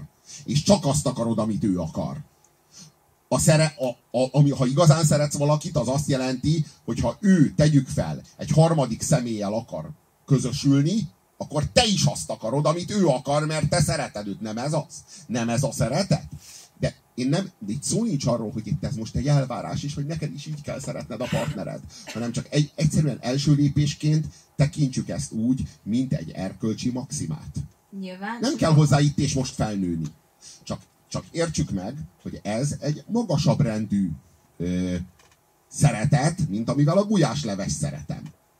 Tehát, és hogyha, e, hogyha értjük, hogy ez a szeretet egy magasabb rendű szeretet annál, akkor elkezdhetjük lelki, szellemi értelemben felépíteni magunkban ezt a normát. És aztán majd egy, egyszer majd felnövünk hozzá testileg is, vagy nem. Vagy, vagy, vagy, vagy a gyerekeink, vagy az unokáink. Az Isten tudja. De minden esetre ne hazudjuk le az erkölcsöt a, a, a szellemnek a, a, a, a vetítővásznáról, csak azért, mert nem tudunk a szerint élni. Itt az a nagy Ez probléma, az a probléma, hogyha nem tudunk a magasabb normák szerint élni, akkor letagadjuk a magasabb normákat, mert nem a magasabb normákhoz rendeljük a saját életünket és a saját sorsunkat, hanem saját magunkhoz, a saját életünkhöz és a saját sorsunkhoz rendelünk normákat. Mert valójában mi vagyunk a céljai a világnak, mi vagyunk a célja a létezésnek, a legmagasabb értelme a teremtésnek. Tehát olyan normákra van szükség, amelyek, amelyeknek a révén mi jobban érezzük magunkat, kényelmesebben érezzük magunkat, meg kevésbé vagyunk féltékenyek, meg jobban el tudjuk birtokolni egymást. Mire való az erkölcs, ha nem arra, hogy megnyugtassa a lelkünket abban a szar életben, amit úgy döntöttünk élni fogunk. Ugye? Szóval amiről beszélt, az a fajta, az a fajta szeretet, hogy, hogy tényleg a másik, tehát maximálisan azt nézzük, hogy a másiknak mi a jó, az egy a lehető legszebb, legszebb lelki állapot megérzés az egész életben, én azt gondolom, viszont nem tartható a végtelenségig. Én, én, én határozottan ezt, ezt gondolom, ezt is tapasztaltam mások életén is, meg azért a, hát még nem szeretek ilyenre, az még a szakirodalom is ezt írja, hogy ez így van, hogy ez, ez egy idő után sajnos visszatér egy olyan állapotba, amikor, amikor jó esetben, nem tudom, úgy tudod szeretni a másikat, hogy de közben magadat is muszáj tiszteletben tartanod. Muszáj időnként kifejezni, hogy neked mire van szükséged, és nem követelve, de muszáj, mert hogyha együtt éltek, és ez egy szövetség, és egy közös életet visztek mondjuk gyerekekkel akár, de akár anélkül, nem, nem működik az, hogy te magadra soha ne gondoljál, mert kimerülsz, mint személyiség, és nem, nem fogsz tudni ö, létezni. De azt már nem, el se tudjuk képzelni, hogy írjunk egy olyan diskurzust, amelyikben a partnerek a másik megsértése, vagy megalázása, vagy a másik érzelmi kiszolgáltatása nélkül tudnak egy viszonylag szabadabb szexuális ö, működést, egy viszonylag szabadabb szexuális rutint De kialakítani. abszolút, én ezt nem vitatom, hogy Hát, hogy ez, én szerintem meg lehet, hogy, lehet, hogy ez lenne, lehet, hogy ez lenne a feladat, hogy az, hogy te valaki mással basztál, az nem jelenti azt, hogy elárultál mindent köztünk. Tehát nem jelenti az, mert hogy jelenleg ez a diskurzus van, bocsássál meg, ez a diskurzus van megírva. Hogyha te basztál valaki mással, az azt jelenti, hogy a testi, lelki, szellemi szövetségünket felmondtad. Márpedig ez hazugság. Nem mondtad föl. Te egyszerűen csak közösültél egy másik emberrel. Nem mondtál föl semmit. Ezt nem árultál el minket. Ja, csak- hát benyitértünk, abszolút. Na most, de ez a dis, e- e- ennek a diskurzusnak a megírása még csak el sem kezdődött. Ez még csak hozzá sem lehet látni, mert olyan, hogy mondjam, a, a, a, a szexuális kis, kisajátításnak olyan erői feszülnek ellen ennek, hogy ö, valójában senki sem, ö, senki sem hajlandó önmagán elvégezni ezt a, ezt a Krisztusi műveletet. Tudod? És mindenki, í- tehát sokkal egyszerűbb a puzsér fasságait okolni ezért, mint, mint elvégezni magamon a Krisztusi műveletet, és azt mondani, hogy, hogy tedd azt, ami neked a jó, és én is annak fogok örülni, amit te teszel, és ami neked a jó, mert én is azt akarom, ami neked a jó, és nem azt, ami nekem. Na, Azért itt kétféle, kétfelé válik a dolog. Az egyik az, amit, amit Krisztusi műveletnek mondasz. Ez az, amiről én azt mondom, hogy szerintem egy, ez sajnos nem a stabilitás segíti elő, ez egy, mit tudom én, pár hónapig tényleg nagyon szép, ez a legszebb a, a világon, amikor az ember ezt tudja érezni, de hogyha egy stabilitásra törekszik az ember egy kapcsolatban, akkor mindenképpen szükség van arra, hogy valahol a határokat meg. Hogy miben számíthatok rád? Mi az, amiről mondjuk nagy 90%-ban tudom, hogy mellettem fogsz állni, még nem tudom, két év múlva is, mert erre szerintem szükség van. De ha azt mondod, hogy mondjuk a, a, szabadon engedés annyit jelent, hogy szexelhetsz mással, akkor én arra azt mondom, hogy igen, ez, ezen, ezen el lehet gondolkodni, sőt, meg lehet engedni, és talán tényleg kicsinyesség azt mondani, hogy mert hogyha úgymond megcsaltál egy más valakivel, lefeküdtél, akkor az, az nem mindennek vége. Ez én sem értek egyet, nem, szerintem sincs mindennek vége. De abban már igenis azt mondom, hogy, hogy sajnos meg kell húzni a határt, hogy jó, viszont hogyha azt mondod, hogy mellettem fogsz állni, akkor, akkor mondjuk annyira nem tudlak szabadon engedni, hogy, hogy, hogy csak úgy hip-hop elengedjelek másnak, hogy azt mondod, hogy hát bocsi, még- mégis valaki más szeretek, úgyhogy akkor hagyjuk. Tehát ez, érted, nem tudom, nem tudom mennyire világos, amit mondok. Tehát, hogy szerint- szerintem kell egy határ, ahol azt mondjuk, hogy na eddig, eddig le, mű- működik a szabadon engedés, de innentől kezdve viszont számítok rád, és szükségem van a segítségedre a szövetségünkben.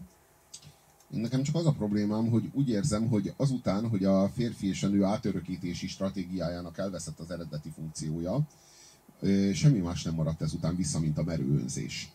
Tehát az érzelmi reakciók, amikkel védjük az evolúciós stratégiánkat, azok megmaradtak, de az evolúciós stratégiánk már réges-régen összeomlott.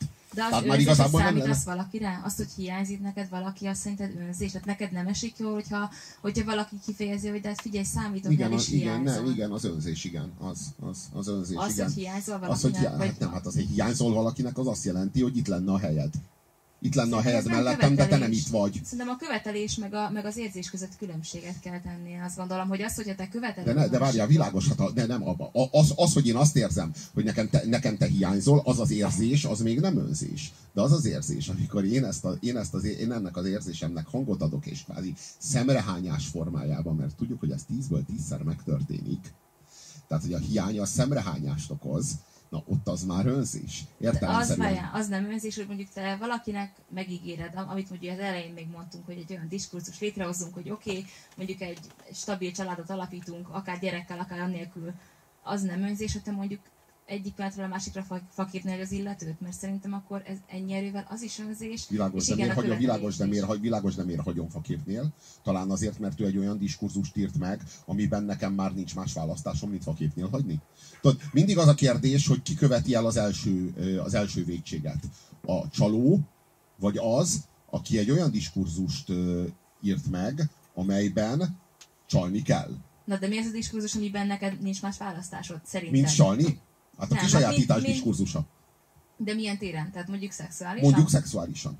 És ha azt mondja, hogy szexuálisan oké, okay, nyugodtan, de... De hogyha azt mondja, hogy szexuálisan oké, okay, nyugodtan, akkor, na most, akkor én nekem az a munkahipotézisem, hogyha tíz ö, párkapcsolatból, vagy házasságból ö, tízben ö, az lenne az új diskurzus, és azt mondanák, hogy, hogy akkor egész nyugodtan, ö, szexuálisan ö, léphessél félre, vagy szexelhessél azzal, akivel akarsz, a tíz párkapcsolatból nyolc nem végződne vállással.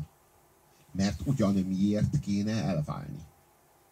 Tehát valójában arról van szó, hogy azért kell elválni, mert a szexuális forradalom az kiszabadított olyan energiákat, olyan belső energiákat, amelyek szétrobbantják a monogám párkapcsolatot. Szét, szétvetik a monogám párkapcsolatot. Na ezt kérdeztem az elején egyébként, ez jó, hogy most így kimondtad. Én meg azt gondolom, hogy hát, tök jó lenne, ha így lenne, amit, ahogy mondtad. Tehát én, azt gondolom, hogy ez egy optimista hozzáállás. Én az, nem vagyok ebben biztos, hogy 10-ből 8 nem végződne vállással, mert el tudom képzelni, hogy hát jó, oké, most oké, hogy, hogy kalandozhatok esténként, vagy elmehetek mással, de már, már úgy, úgy unom ezt az egészet akkor is, hogyha elmehetek mással, akkor is olyan, olyan unalmas az egész, köt, köt engem, mit tudom én, nehézségek vannak vele, hagyjuk. Tehát én Igen, de, igen, de nem, én meg, az, én meg nem így gondolom. Én meg azt gondolom, hogy az emberek igenis tudják értékelni a párkapcsolatnak az állandóságát és az érzelmi biztonságát, csak mivel, a, mivel szexuálisan olyan mértékben be vannak zárva, meg ki vannak sajátítva, ugye egyszerűen nem tudnak, nem tud, tehát az egész vissza van folytva. Az a, az a diskurzus, hogy folytsd el. Az a diskurzus, hogy folytsd el a párkapcsolatból kifelé irányuló szexuális vágyaidat. Folytsd el. És tudjuk jól, hogy mi a, mi, a, mi a törvénye annak, amit elfolytunk. Amit elfolytunk, annak törvényszerűen az a sorsa, hogy megsokszorozott erővel tör ki. És ez a kitörés, tudod, az elfolytott vágyaknak, meg a, a, a, a, az elfolytott belső ösztönöknek, ez, ezeknek, a, ezeknek, a, ezeknek a szexuális ösztönöknek az elfolytása, amikor kitör, akkor szúzza szét a családot és a pár, monogám párkapcsolatot. Ez történt meg az én családommal, amikor hat éves voltam. És, és azt gondolom, hogy ha a szüleim egy felnőttebb diskurzust írtak volna egymásnak, akkor nem kellett volna elválniuk. Akkor a családunk elbírta volna azt a, azt a krachot, ami hat éves koromban történt. De sajnos nem, nem így. És hogyha akkor írták volna meg, amikor történt a gond, akkor szerintem A, még, akkor, volna? még akkor is újra lehetett volna írni a diskurzus, de nem volt hozzá kulturális mintája a szüleimnek, mert ezt a kulturális mintát még nem gyártotta le számukra senki. Na most én itt ezt a diskurzust azért folytatom, hogy legyenek új kulturális minták, hogy legyenek kulturális alternatívák. És ez nem azt jelenti, hogy ne legyél monogám. Hát, hogyha te a monogám párkapcsolatban vagy boldog, és neked tényleg a monogámia a jó, akkor legyél, akkor csináld úgy. Csak azt látom, hogy az esetek többségében ez már nem, nem opció. Ez már nem működik. Valamit akar kérdezni a fiatalember. Igen, akkor azt akartam volna kérdezni, hogy nem lehet, hogy az a baj, hogy sok, sok ember, hogy te is mondtad, hogy oké, megöltük az Isten régebben, picit a, a, a romkomok által létrehozott dolgot tette a helyére, és sok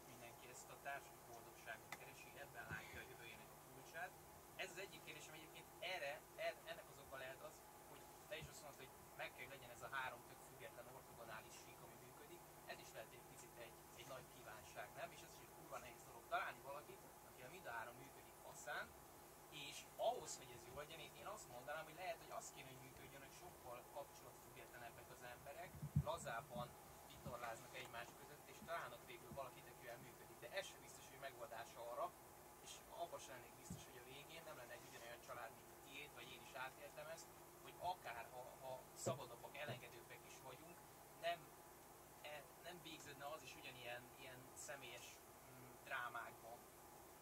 Egy, egy, egy anyának, egy, egy, egy pasinak a, a nemek biológiai asszimetriájánál fogva ugyanúgy. Tehát kicsit sok volt, amit mondtam, de szerintem vissza reagálni. Szerintem az a probléma, hogy ö, az, igazi, az igazit akarjuk mindenáron. Ez is le lett nekünk gyártva ez a, ez a kamu, hogy az igazi. Megérdemled az igazit, találd meg az igazit. És a tökéleteset akarjuk, a tökéletes partnert, mert megérdemeljük. Mert megérdemeljük a legjobbat.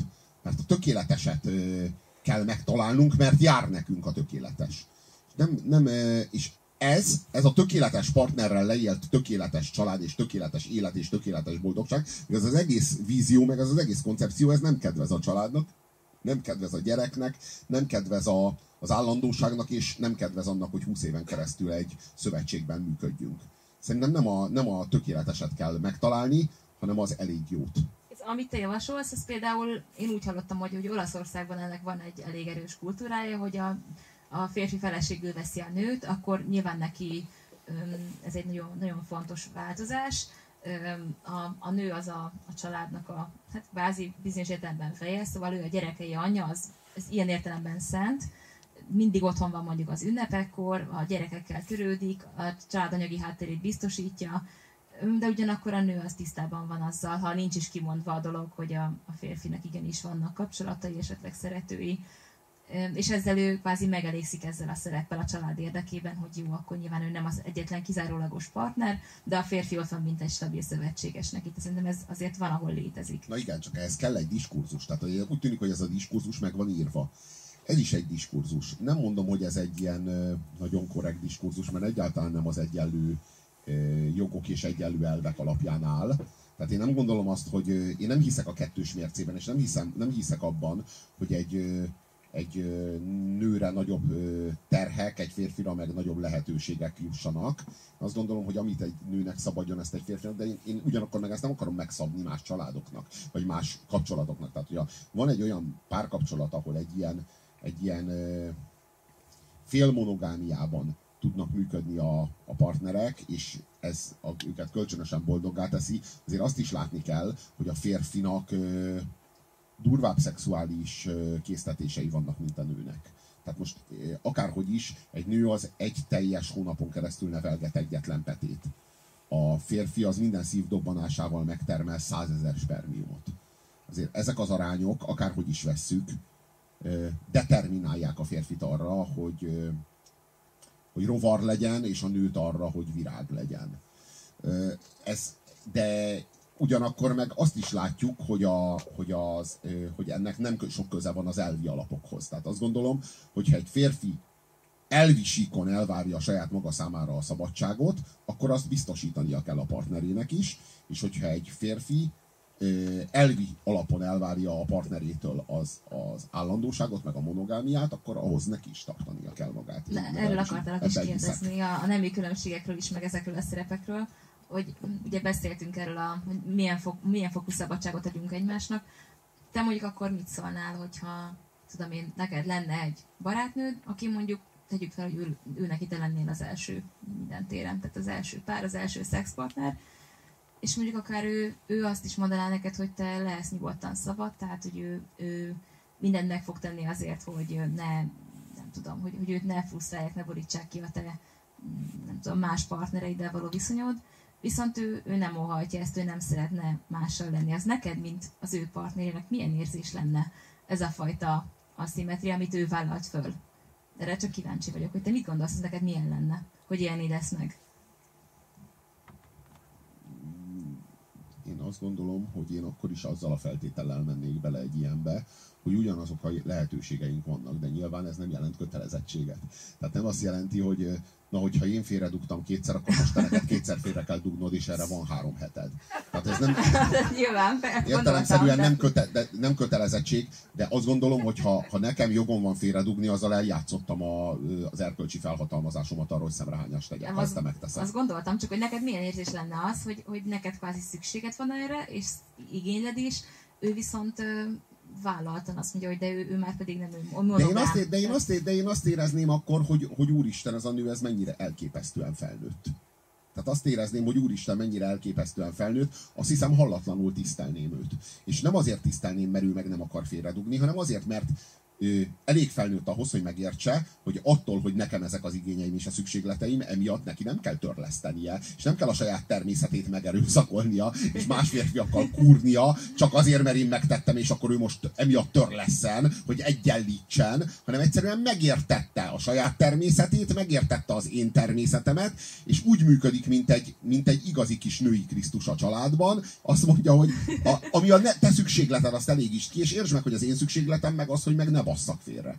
És én meg ezt, ezt elégítem ki azzal, hogy nem teszem. Ezt És ugye ez egy ilyen, ez egy ilyen annyira, annyira normális dolog, E- ebben például nem látnám a kettős mércét. Mert nem azt érezném, hogy én neked megtiltom, te neked lehetővé tesz, te nekem lehetővé teszed, hanem arról van szó, hogy én neked lehetővé teszem, te nekem lehetővé teszed, én ezzel a lehetőséggel élek, mert az én természetem ezt így kívánja, te meg ezzel a lehetőséggel nem élsz, mert a te természeted meg azt a, amúgy kívánja. És ez így természetes, és így jó, és, és azt gondolom, hogy, hogy például ez az érzelmi érettség. Tehát, hogy én, én ezt kifejezetten az érzelmi érettség jelének látnám. Mit felvetettél? És magadat nem érezni egy kicsit gyermeki státuszban? Attól, hogy... Hogy nekem többet szabad? Nem, attól, attól hogy... Nem, nem, nekem nem, ugyanannyit szabad, csak én többet teszek abból, amit szabad. Igen, Ebben igen, a modellben, valószínűleg, ebben igen. az elméleti modellben hangsúlyozzuk. Igen. Nem érezném Igen, már ez- magamat gyereknek ebben. Igen, tehát egy Hát vízi- nem, a másikat igen. érezném nagyon felnőttnek, hát igen, egy kicsit. Mondjuk úgy, hogy, mondjuk, mondjuk, mondjuk úgy, hogy serdülőkorban érezném Na, magam. igen, De na. én amúgy is abban érzem magam, tehát hogy ez nem, nem tudom, hogy mit éreznék másképp, azt hiszem ugyanez lenne, mint most. Szóval de én, én, én azt gondolom, hogy mind, minden, minden párkapcsolatban, minden partner más és más. És ezért minden, nincsen általános recept, hanem ezt a partnereknek egymás és önmaguk ismeretében kell kialakítani azt a kánont, amiben működni tudnak. Egyszerűen csak arra volna szükség, és én azért kezdeményezem ezeket a beszélgetéseket, mert egy új diskurzust kell írni, mert ha nincs új diskurzus, akkor mindenki a régi, régibe zuhan vissza. A régi keretei közé zuhan vissza. És, és újabb, meg újabb életek mennek rá arra, hogy újabb, meg újabb párok százai, ezrei és tízezrei próbálják ki magukon azt, hogy holtomiglan, holtodiglan, aztán nem sikerül. De nem baj, mert minden nemzedéknek joga van újra, újra elhitetni magával a hülyeséget, újra megnézni a romkomokat, példát venni Matthew McConaughey-ről, meg Julia Robertsről, nekidurálni magunkat, elmenni az oltár elé, megfogadni, hogy holtomiglan, holtodiglan, és elbukni. És újabb és újabb nemzedékeknek joguk van újra és újra kudarcot vallani. És újabb és újabb gyerekek százait, ezreit, tízezreit és százezreit megnyomorítani. És te azt gondolom, hogy ezzel kéne, ezzel kéne szakítani. Látsz nemi különbséget a féltékenységet illetően? Tehát, hogy valamelyik nem tagjai féltékenyebbek, mondjuk a másiknak a partnereire, mondjuk szexpartnereire, vagy szerinted teljesen egyformán bevall- mind a két? Bevallom, hogy nem, na, ezen a téren nem látok különbséget. Azt gondolom, hogy, és azt gondolom egyébként, hogy annak ellenére, hogy a férfiak azok sokkal kevésbé monogámok alapból, a természetükből fakadóan, mint a nők,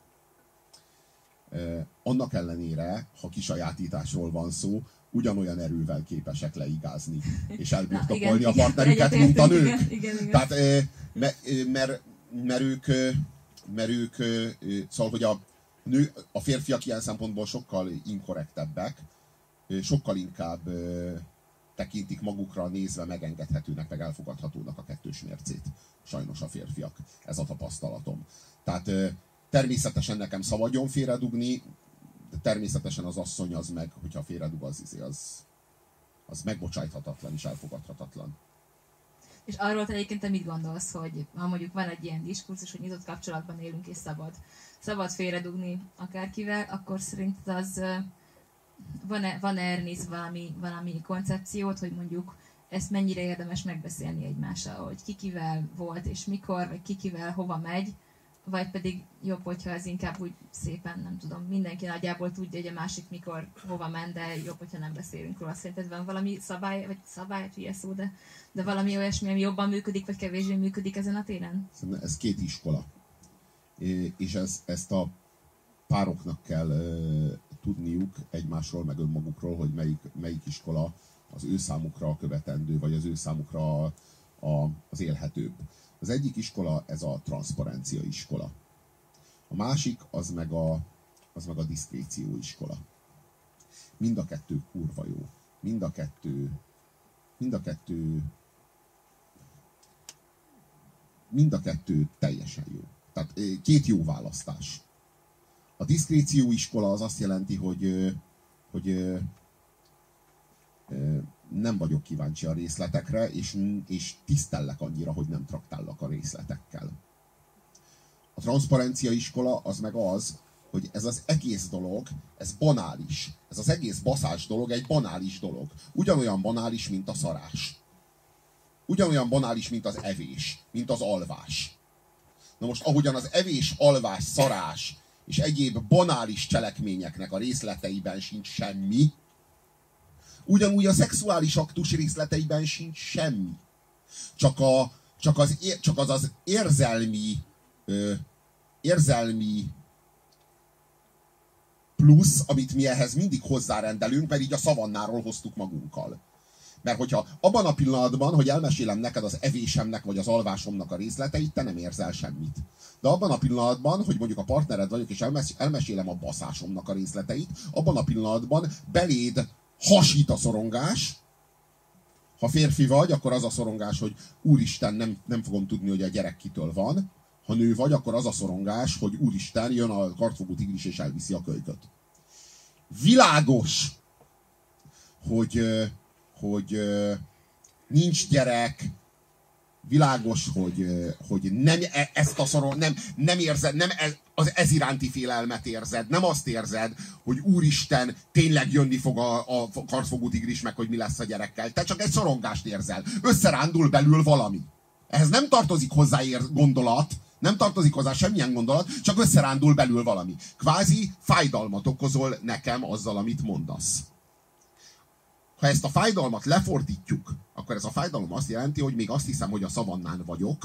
Én tudom, hogy már nem vagyok a szavannán, de a belső tudattalan működés még a szavannán képzeli magát, és még, ö, még, ö, még retteg a következményeitől annak, hogy téged megbaszott valaki más.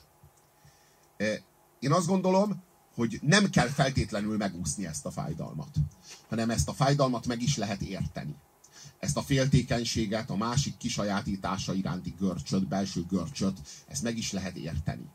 És hogyha megértjük, hogy miért érzem ezt, akkor, amikor, amikor annak a részleteit hallom, hogy te hogy dugtál, vagy téged hogyan dugtak, akkor ez a, ez a fájdalom, meg ez a szorongás, ez szépen lassan ledolgozható de nem gondolom feltétlenül, hogy ezzel dolgozni kell, vagy hogy a pároknak, vagy hogy a partnereknek ez lenne a dolguk.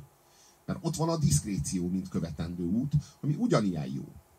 Ami arról szól, hogy tiszteljük egymást annyira, hogy ezeket a fájdalmas, vagy nehezen feldolgozható részleteket, ezeket nem adjuk elő egymásnak, meg nem traktáljuk egymást ezekkel.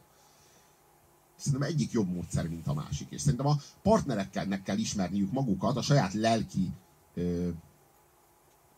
lelki kapacitásukat, tűrőképességüket, meg a saját, a saját nagyvonalúságukat. Hogy, hogy melyiket válasszák a kettő közül. Igen, ezzel a szorongással kapcsolatban én, elnéző vállásmódot képviselek, mint el, mert én ezt, én ezt egy kevésbé evolúciós szempontból közelítem meg. Én azt gondolom, hogy ez egy, ez egy, hogy mondjam, egy én, én résznek az elvesztésétől fél az, aki nyilván, hogyha van egy párod, akkor őt be, beveszed az én, az én énedbe, vagy hogy mondjam, szóval az éned egyik részévé válik. És nyilván, nyilván, hogyha valami vagy valaki az éned részévé válik, akkor egy szorongást érsz meg, hogyha azt fenyeget téged, hogy elveszted. Szóval én azt gondolom, hogy ez, ez általánosabb, hogy mondjuk a gyerek az anyja elvesztésétől is fél. Nyilván a felnőttnek mondjuk a pár az, aki kiváltja azokat a régi szereplőket, mondjuk a szüleit, vagy akár a gyerekkorban a testvéreit. Én azt gondolom, hogy ez nem, nem pusztán egy, tehát valószínűleg evolúciós drive is vannak, igen, vagy nagyon fontosak ezek a drive de szerintem ez egy általánosabb emberi szorongás, amikor valakit, valakit el fogsz veszni. Én azt gondolom, hogy ezt ez tényleg fontos, hogy kezeljük és kontrolláljuk, és, és ne ragadtassuk magunkra, magunkat mondjuk arra, hogy a másikat szavakkal vagy tettekkel bántalmazzuk, amiatt, hogy mi féltékenyek vagyunk, de szerintem fontos, hogy tudjuk, hogy ez egy természetes reakció. És nem, nem, nem szabad, vagy nem, nem ajánlatos miatt a bűntudatunknak lennie, hogy mi szorongunk ilyenkor és fáj, hogy a, hogy a másikat akármilyen szinten elveszíthetjük, tehát fölmerül ez a lehetőség. Te hölgy akart kérdezni valamit. Meg azt merült fel benne, hogy biztos, hogy ez csak egy állatias ösztön. Tehát, hogy a, amit te egyszer mondtál, szerintem is volt egy ilyen videóban hallottam, hogy ott fordul meg az állat és az ember közti különbség ott van, hogy a nőt megfordítjuk szex közben. Erre emlékszel? Tehát, Igen, És igen. hogy igenis van testi, lelki és szellemi, és a szexualitásnak is. Tehát, a- vagy a szexualitásnak a két felé kéne ö, bontani, nem? Én nem gondolom, hogy a féltékenység állatias, én csak annyit gondolok, hogy, a, hogy ez, a, ez a fajta féltékenység, ez, az, ez a ez nem tudatos, ez, ez, ez már nem a jelen helyzetnek szól, hanem a szavannán belénk idegzett. Na, ebben nem értünk egyet, azt hiszem, mert a jelen helyzetben is emberek vagyunk, és a, a tárgyvesztés az jelen helyzetben is szorongást okoz. De, miért, de, miért, de, miért, de miért, miért következik a tárgyvesztés abból, hogy ő valaki mással szexelt? És De miért nem következik a tárgyvesztés abból, hogy ő valaki mással beszélgetett, vitatkozott, ő, ő valaki mással a nő- mondjuk egy- szoros érzelmi kapcsolatba került? De a- azért ez, erre vannak kutatások egyébként, hogy, a- hogy a nők mondjuk, hogyha egy mondjuk egy intim beszélgetésről számol be a partner, akkor nagyon féltékenyek tud. A férfiak kevésbé. A, A haverjukkal? Tehát, hogy a haverommal volt egy ilyen egész estén keresztül tartó... nővel. Ja, mondjuk egy nővel. Nővel. Na jó, hát világos, hát azért, mert abból már ő a, a partnerének az elvesztésére ö, asszociál. Ugye? Valójában erről van szó, de miért? De miért? Miért?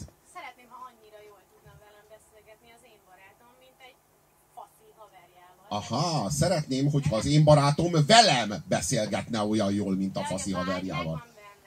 Világos. Én meg, én meg azt gondolom, hogyha, hogyha hogy ennél, ennél önzetlenebbül is szerethetnéd a barátodat, és akkor azt szeretnéd, hogyha ő a barátjával olyan jól beszélgetne, ahogy a nő csak a barátjával beszélget. Ugye ez egy elég... És nem azt szeretnéd, hogyha veled beszélgetne olyan jól, mint a Ez nem azt barátjával. jelenti, hogy vele nem beszélget, csak szeretném, hogyha úgy érezné, hogy velem is tud annyira jól beszélgetni, és szeretném, hogyha ilyen lenne a kapcsolatunk.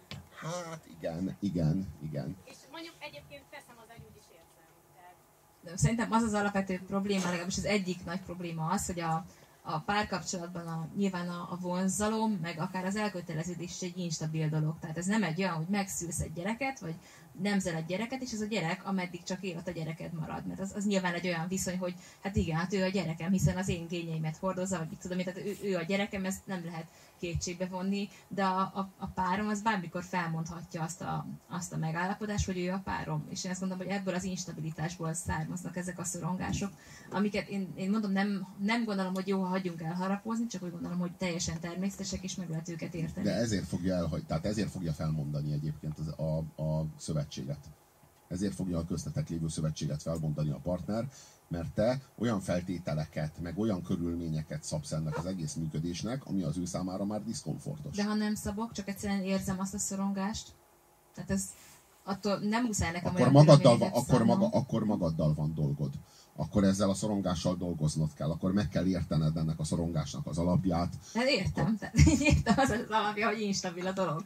Mert Ne, az a- attól függetlenül, tehát hogy attól, hogy én bármit megengedek neki, attól még ő ugyanúgy felmondhatja a diskurzus, mondjuk azt mondja, hogy hát tényleg nagyon köszönöm, hogy ebben a három évben bármit megtehettem, és ez nagyon szép volt, de én találtam valaki mást, akivel Ez, de, szerelmes de lettem. könyörgöm, aki, aki, aki saját maga, maga arra rászánja magát, hogy belemegy egy párkapcsolatba, az kiteszi magát ennek a lehetőségének. Tehát a, a, a, a párkapcsolat az bizonyos értelemben egy halálugrás. Nyilván. De Értelemszerűen egy nagy bizalom, nagy bizalom kell hozzá, és, és, és rosszul lehet kijönni belőle. Igen, mert az ember, ember ott, ott, ott ént veszít. Na hát erről beszélek, de akkor ugyanazt mondjuk, hogy ez a szorongás valahol magából a párkapcsolat természetéből adódik, és nem, nem is a szavannából, hanem egyszerűen ez egy a párkapcsolat, tehát meg az emberi De természetből nem, ez a rossz diskurzus, nem, ez a rosszul megírt diskurzusból fakad. A szavannán még jól volt megírva a diskurzus.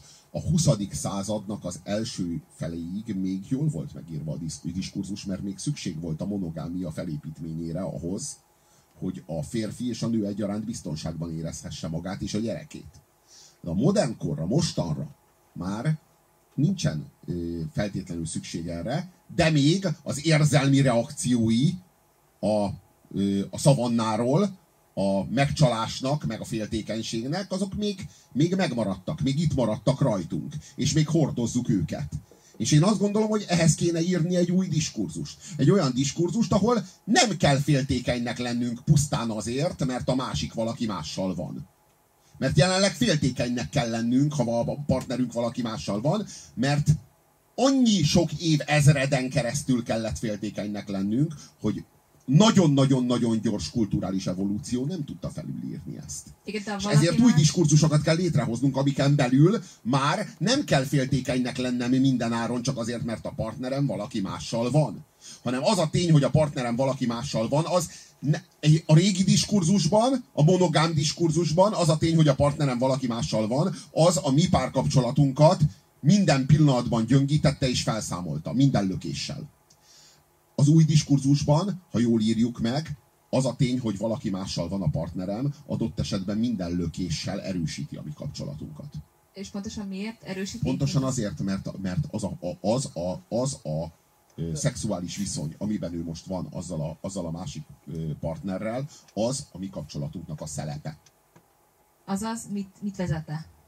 Szexuális energiákat vezet le. Olyan e- szexuális energiákat vezet ki a kapcsolatból, amelyeket, hogyha visszafolytanánk, akkor két év múlva az egész kapcsolat szétzuhanna a picsába, ahogy történik. És mit gondolsz azokról, akik mondjuk az első partnerei egymásnak? Ott is érdemes lenne egy életbe vezetni, vagy ott még érdemes próbálkozni azzal, hogy... Na ott érdemes, na ott érdemes. Na, hogyha valahol érdemes a monogámiával komolyan próbálkozni, és komolyan, tehát ezzel a, ezzel a klasszikus monogámiával, tehát nem a sorozat monogámiával, amit úgy szerettek, hanem az igazival, akkor az olyan kapcsolatban, ahol még a partnerek kölcsönösen nem voltak senki mással, és egymás szüzességét vették el, na igen, a, a, ott, ott igen, ott ténylegesen. Én is ismerek egyébként ilyen párokat. Ja, mert gyakorlatilag arról van szó, hogy nem váltottad fel az illúzióidat apró pénzre. Valójában arról van szó, hogy hatalmas, érzelmi tőkével léptél be a kapcsolatba te is, meg a partnered is. És ezt az érzelmi tőkét, mint egy aranyfedezetet, ezt így őrzitek a kapcsolatban. És ezáltal meg tudtok valósítani a 21. században egy 19. századi típusú kapcsolatot. És ez értékes szerint ez a, ez a fajta kapcsolat. Tehát Hát olyan értékes, hogy érdemes... Hát szerintem Vagy- rohadtul. Mhm. Aha, abszolút. Igen, azt gondolom. És vannak ilyenek. Tehát van, van egy, én is személy szerint ismerek Én több is. ilyet is. Igen. Viszont abban egy olyan kapcsolatban, ahol már, vagy egy olyan, egy olyan férfi vagy nő, aki már három, négy, öt partnerrel volt életében, ő már csak harmad, negyed, ötöd annyi érzelmi tőkével, illúzióval lép be abba És a a szex kapcsolatba. miatt, vagy a kötődés miatt? Az, hogy már Szex- harmadszor, negyedszer, ötödször kötődik egy, egy, vagy valakihez. A nőknél ez azért, azért jó részt együtt jár. Mm. És ez persze azt jelenti, hogy öt nőből négynél együtt jár, és azt jelenti, hogy öt férfiból négynél nem jár együtt. Akkor a férfinak a lényegesebb a momentuma, vagy motivuma a szex szerinted? Mondjuk a, Hát az van, a, van, a, van, a, van a férfi, típú, férfi módra működő nőkre egy, egy név. Az úgynevezett nymfománia, ezt használják. Ők a férfi módra típú, működő nők. De ez persze egy kurva nagy tabu. Mhm. Tehát, hogy ezt a, igazából a Lars von Trier is így izé, a Nymfomániás című filmjében így utalgat rá, hogy valójában a nymfománia az azt jelenti, hogy van egy nő, akinek olyan szexuális igényei vagy szükségletei vannak, mint a férfiaknak. Tehát valójában ez egy betegség, amikor egy nő egy férfi libidójával születik. Ez, a, ez az úgynevezett nymfománia. Vagy hát deformálódik olyanná, vagy hát az Isten tudja, azért ennek ö, lehetnek ö, ö, szociális vagy neveltetésbeli ö, feltételei. Minden esetre az jól látható, hogy a, hogy a monogámia az ö, még ma is lehet egy életvezetési elv, hogyha megfelelő mennyiségű érzelmi tőkével érkezel be a kapcsolatba.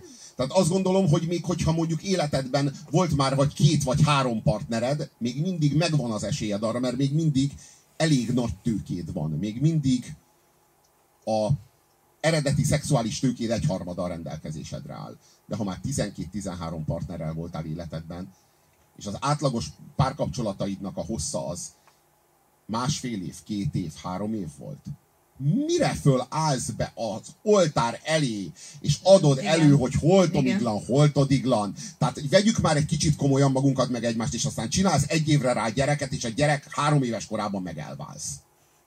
És, és, ö, és, ö, és újabb és újabb nemzedékek csinálnak magukból, a, meg, a, meg a papból, meg az oltári szentségből, meg a gyerekükből hülyét megnyomorultat, de nem lehet a régi diskurzus megírni újra, és nem lehet azt mondani, hogy igenis a monogám párkapcsolatnak lehessenek, létezhessenek kulturális alternatívái. És ne kelljen megvetni mondjuk azt a nőt, aki egy férfinak a szeretője, hanem lehessen elismerni a státuszát. Ne kelljen három embert is megnyomorítani, a férjet, a feleséget, meg a szeretőt, pusztán azért, mert nem vagyunk képesek nem vagyunk képesek intézményesíteni azt, amiben élni akarunk. Erre rá akartam kérdezni hogy ha mondjuk van egy férfi, most tegyük fel, hogy férfinak van sze- szexpartnere, akár állandó, akár nem állandó, annak a nőnek szerinted azzal hogy lehet úgy, nem tudom, bánni, úgy kezelni ezt a dolgot, hogy neki ne legyen megalázó, hiszen van egy partnere a, az illető férfinak, és én azt gondolom, hogy tényleg a nők nagy része, akármennyire is, nyilván a nők is egyre több partnerrel vannak, de azért a nők, nők nagy része az jobban igényli az érzelmi kötődés, mint, vagy hogy mondjam, vagy, vagy, vagy igényli azt, hogy ha már valakivel lefeküdt, akkor azért legyen valami érzelmi kötődés. Azt hogy lehet szerinted megoldani, hogy a, a szerető vagy a partner ne kerüljön megalázó helyzetbe? Hogy neki ez ne legyen megalázó, hogy ő kvázi csak egy, nem tudom, szexpartner a férfi számára. Hát mondjuk úgy, hogy, hogy ne csak egy szexpartner legyen a férfi számára, hanem az is legyen egy teljes értékű emberi kapcsolat. Tehát mondjuk úgy, mondjuk úgy, hogy ne csak, ne csak szexuális célra használja az De a miben férfi. különbözik mondjuk a, a partner Hát kapcsolattól? könyörgöm, hogyha ez a, azt a nőt, az a férfi csak szexuális célra használja, és csak szeretőként, és kiszolgáltatja, és az a nő abban a kapcsolatban mégis ott marad, és mégis benne marad, akkor jó eséllyel azt igényli, és nagy valószínűséggel azért, mert már az apja is így bánt vele. Na most egy, egy ilyet nem lehet ö, úgy megoldani, egy ilyen problémát, hogy így elmagyarázni, hogy hát ez a rohadék férfi, micsoda egy szemét, hogy így kiszolgáltatja ezt a szegény nőt, mikor pontosan látjuk, hogy ez a szegény nő, ez kitermelte a saját sorsából ezt a csávót, és pontosan azért termelte ki, mert emellett a csávó mellett tudja egyedül úgy érezni, hogy ez az ember, ez ismeri őt, ez az ember, ez tudja, hogy ő kicsoda, hol a helye, és hogy mire jó. És ez borzalmas, de ezt egy pszichoanalitikusnak a, a terápiás ülésein lehet megoldani 25 év alatt. És nem pedig egy, nem tudom én, egy ilyen beszélgetés során. Szóval, hogy így, ez, ez egy sokkal bonyolultabb dolog ennél, persze kurva egyszerű ilyenkor a csávót hibáztatni. Csak az az igazság, hogyha ez egy tényleg egy ennyire kurva megalázó helyzet annak a nőnek. A kérdés miért van benne? Nem, az a kérdés, hogy vajon meg lehet-e tényleg úgy oldani, hogy ha mondjuk van egy szimpla szex, akkor az mind a kettőnek jó legyen. Megmondom, biztos, hogy van sok olyan nő, akinek ez így megfelel, akár nem is megalázó, hanem ő is mondjuk hajt ilyen kalandokra, ami felfrissíti őt.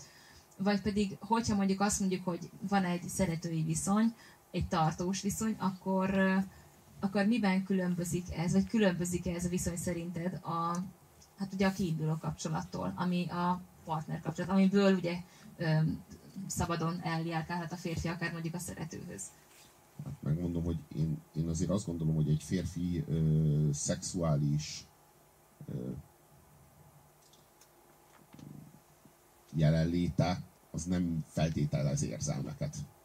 Egy nő szexuális jelenléte az azért azt gondolom. Na igen, e- erről ezért kérdeztem rá, mert szerintem ez aszimetria, és ez nehéz, nem kényes igen, ez, ez, igen, és az aszimetria, mert a nemek különböznek, bárhogy ágál is a gender kurzus. De ez, ez, az, ez Na, aszimetria. A férfi, a férfi, a, a, a férfi az, a férfi az, az ö, olyan érzelmi mélységek birtokában ö, ö, szexel, mint a nymfomániás nő.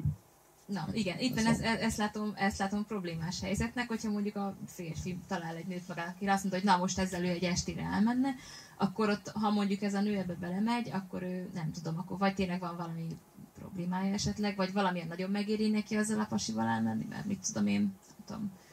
Tehát ugye ezt, ezt nem tudom, hogy ezt hogy lehet megoldani, hogy, hogy a, az ne legyen, ne legyen egy megalázó. Helyzet. szerintem erre szolgál a kultúra. Tehát erre szolgál a kultúra. De e- e- ezért kell ö, olyan módon bánni a partnerrel, hogy annak az ne legyen megalázó, hát erre szolgál az empátia, figyelni a másikra, és így érezni azt, hogy, me, hogy, hogy, hát, hogy hogy nem alázod meg. Hát, szóval, meg hogy Szóval én azt gondolom, hogy ha ez nem egy alkalmi dolog, hanem egy állandó dolog, azt nem lehet meg, kölcsönös megalázásra építeni. Nyilván. Vagy, vagy, csak akkor, vagy csak akkor, hogyha ezek a partner igényei. Hogyha ezek a belső szükségletei, hogy őt alázzák meg. Mert akkor nem véletlenül van ebben a helyzetben. Vagy ha azt mondod, hogy a szeretőnek kéne egy olyan státusz, ami nem egy megalázó, hanem mondjuk el lehetne ismerni legálisan, hogy akkor ő ennek az XY férfinak a szeretője, az nem egy kicsit olyan, mint a több nejűség már? És nem azt mondom, hogy ez ilyen nem tudom, borzasztó dolog, csak hogy én már látok ebben hasonlóságot a több nejűséghez. De az, nem, de az nem olyan, mint a több nejűség, mert közben, tehát hogy mondjam, az egy több nejűség, nem a több nejűség. Érted? Le, lehessen, lehess, tehát a monogámia ne legyen többé a monogámia, hanem legyen egy monogámia. És legyen egy több nejűség. Meg legyen egy több férjűség. Meg legyen még hatféle, vagy nyolcféle, vagy tizenkétféle diskurzus. És hogyha, hogyha te a partnereddel egy tartós érzelmi kapcsolatra törekszel, és egy nagy biztonságot nyújtó alapot akarsz teremteni a gyereked, meg vagy a gyerekeid fölnevelkedéséhez, akkor te választhassál ezek közül a kapcsolat, kapcsolat, kapcsolati modellek, vagy kapcsolati ö, ö, struktúrák közül, legyen egy portfólió, vagy egy paletta, amiről ezt kiválasztod, és ne az legyen, ami most van, hogy van a monogám párkapcsolat, mint diskurzus, amit mindenki képmutató módon megval, a barátnőinek, meg a, meg a Facebook ismerőseinek fölszelfiz, a csodálatos boldogságot, meg a csodálatos közös életet, meg a csodálatos nyaralást, miközben meg életmódszerűen csalja a partnerét. És szolgáltatja ki a partnerét, és szolgáltatja ki a szeretőjét is, és éli le az életét hazugságban, és a, a szerelmének, az élete társának, akivel együtt kell, és együtt fekszik, és együtt sír, és együtt nevet, és együtt eszik, és együtt alszik, és együtt élvez, neki, neki kelljen hazudnia nap mint nap, mert ennél nincsen nyomorúságosabb. És erre mondjuk azt, hogy hát ez az erkölcsös élet. Ez az úgynevezett monogámia. Hát most ennél egy több nejűség, vagy egy több férjűség, ami nyílt, és tiszta ügy, és korrekt, erkölcsileg megkérdőjelezhetetlen alapokon álló, kölcsönösen, a kölcsönös, a, a, az egymásról való kölcsönös tudás, ismeret és tisztelet alapjain meghozott döntés, ezerszer korrektebb és normálisabb diskurzus volna. Mert szerinted ez gyakorlatilag mint a tiltva lenne, vagy mint hogyha szankcionálva lenne, hogy hú, hát te nyitott kapcsolatban élsz, akkor ez valami gáz dolog? Azt gondolod, hogy ez manapság egyáltalán nincs legitimálva mondjuk a nyitott kapcsolat? Egyáltalán nincs legitimálva a nyitott kapcsolat. Mert akkor a Facebookon van ilyen opció, be lehet jelölni, nyitott kapcsolatban vagy. Most a Facebookon van egy ilyen opció, mert a Zuckerberg az elképesztően liberális csávó, és hányan jelölik be? Tehát százból hányan jelölik be, hogy nyitott kapcsolatban élnek? Hát ez egy jó kérdés. Nem Egy végeztem statisztikát. Ezerből? Láttam már olyat, hogy, hogy bejelölték. De Tehát ilyen láttunk már ilyet. Na, Igen. tehát, hogy így ennyi, ennyire van a diskurzus megalkotva, hogy már láttunk ilyet. Valaki kérdezni akart. Igen?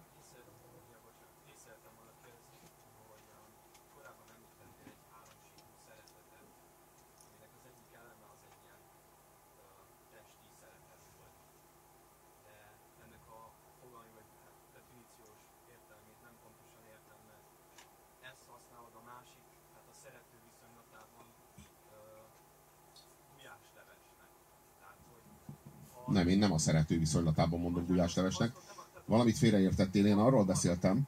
harmadik személy, tehát a, az, a, az a, tehát a szexuális szükséglettel kapcsolatban használod ezt, mint, uh, mint, tehát mint, egy, mint egy tök általános, mint egy, mint egy, mint egy általános ösztöni szükséglet, de, de alapvetőleg, tehát hogyha, hogyha, hogyha, a, hogyha ezt a, mondjuk a szerető viszonylatában használjuk, akkor a, akkor a szeretőnél ez, ö,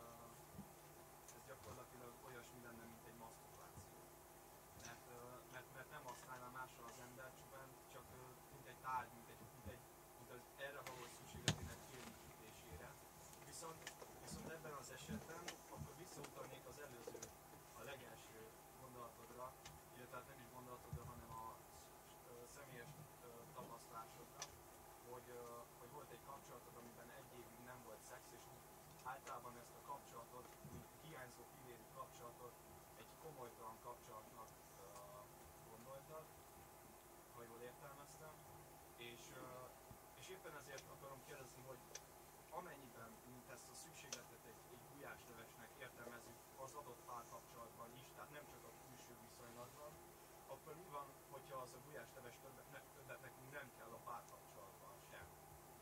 Világos, de én ezt a gulyásleves teljesen félre van értve. Én a gulyásleves nem úgy értettem, hogy a szerető a gulyásleves. Úgy értettem, hogy a kisajátítás, a, szükség, a féltékenykedő szeretet, az a, az, az a fajta szeretet, ahogy a gulyáslevesedet szereted. Azt ne vegyék el előled, az a te gulyáslevesed.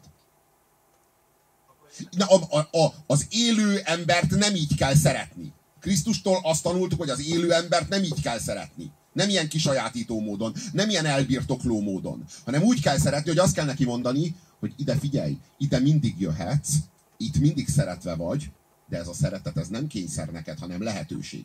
Én olyan vagyok a te számodra, mint a tűz. Hogyha messze mész tőlem, akkor nem melegítelek, és akkor nem világítok. Ha közel jössz, akkor melegítelek, és világítok. De nem csinálom azt, hogy ha te elmész, akkor én utána dosonok. És, és, és melegítek akkor is, hogyha odébb mész, és hogyha elmész, akkor így megkérdezem, hogy hova mész? Most majd kinek világítok, amíg nem vagy itt? Kit melegítek? Magamat? Nem, nem ezt kérdezem, mert, mert úgy szeretlek, mint egy, mint egy emberi lényt. Viszont Tisztelettel, nem csak szeretlek, tisztellek is, és tisztellek annyira, hogy tudjam, hogy ahova te mész, ott neked jó lesz, mert nem vagy hülye állat, hogy elmenj innen, ha neked itt jobb, mint ott. Tehát tudom, hogy neked ott jobb lesz, és ha neked ott jobb lesz, már én is azt akarom, hogy oda menj. Már viszont azt mondtad, hogy a, mondjuk ha valaki van két, nem tudom, férfi meg egy nő, akiknek meg soha nem volt senkiük, és belekezdenek egy kapcsolatba, azt mondja, hogy ott viszont érdemes próbálkozni. Mert, ők nem a, ő, mert velük nem történt meg a szexuális forradalom, azért Hát akkor érdemes. ez gyakorlatilag csak, a, csak azokra érvényes, amit te mondasz, ez a fajta, hogy ne sajátítsák ki egymást ilyen szinten, akik már tényleg több partnerrel. Ja, csak azokra, csak azokra. Száz emberből csak 98-ra. Igazad van. Csak, csak is azokra. Fontos, Jó, világos, világos. Különbséget. Na, jó, igen. Jó. Na, jó, van, ez, Szóval- az a két embernek, annak is joga Na van, jó, világos. bízik, De, de mindenkinek, de nem, nem, világos. Száz emberből két emberrel nem történt meg a szexuális forradalom, ők még a 19. században élnek. És kurva jó, hogy vannak köztünk ilyenek, akik még le tudnak élni egy komplett életet egymással. És annak És- az nem kísértés szerinted, hogyha azt mondják, hogy na figyelj, de akkor én azt szeretném, nekem még nem volt senki, neked sem volt még senki, akkor tartsunk ki egy, az nem kísérletes, mert ebben, tehát azt gondolom, hogy akkor bizonyos szempontból az is az, nem? De persze, persze, az is az. Na, Az is de az. akkor az, de, de akkor az Persze, az is, de nem, az is, kis, az is kisajátítás. De, de, de az is kisajátítás, de azt látom, hogy abban megéri. boldog, de abban boldogok. Hát azt látom, hogy abban boldogok, az boldoggá teszi őket. Én, én, én megkérdőjelezem a kisajátítás etikáját, de nem akarom a magam ö, kisajátításra vonatkozó erkölcsi normáit másokra rákényszeríteni. Hát mások sajátítsák ki egymást, hogyha ettől boldogok, meg hogyha le tudnak élni így egy komplett De életet. szerinted Csak én, én azt látom, hogy 100-ból 98 nem tud leélni így egy komplett életet, és a gyerek ö, szívja meg az egészet, aki hat éves korában elveszti valamelyik szülőjét, jelzem az apját. Hát ez a, ez a, a kurva nagy probléma. Nem az, a, nem, nem az itt az elsőrendű probléma, hogy a kisajátítás nem etikus. Itt az az elsőrendű probléma, hogy már nem opció. Már a, mert a kisajátítás ma már vállást okoz. Ez okozza a vállást. Igen, nekem ez meggyőződésem. A tömeges vállást, meg a csonka családok tömegét, igen, ez a szexuális kisajátítás okozza. Mivel, hogy megtörtént velünk a szexuális forradalom, de mi nem vesszük tudomásul, hogy megtörtént, és működtetjük a monogámia intézményét dacára annak, hogy már a szexuális forradalom átcsapott a fejünk fölött, elfolytjuk azokat a szexuális vágyakat és ingereket, amelyek kifelé mutatnának ebből a kapcsolatból, féltve a kapcsolatot, és ezáltal gyakorlatilag elaknásítjuk a saját kapcsolatunkat, és amikor ezek a szexuális energiák, ezek addig feszülnek, hogy kirobbannak, akkor már az egész párkapcsolatot széjjel zúzzák. Okay. Nekem ez a diagnózisom. Jó, jó, ez így, mondom nekem, ez itt a logikusabb, hogyha azt mondod, hogy, hogy viszont aki, aki monogám ténylegesen, az annak a, az életében jogosnak tartod, vagy akár De indokoltnak én tartod azt, bármilyen hogy diskurzust, bármilyen működést jogosnak és indokoltnak és faszának tartok, amiben a párok boldogok. Csak most azt látom, hogy a párok nem azok. Nem boldogok, hanem, hanem végtelenül frusztráltak, végtelenül, végtelenül ö, ö, ö,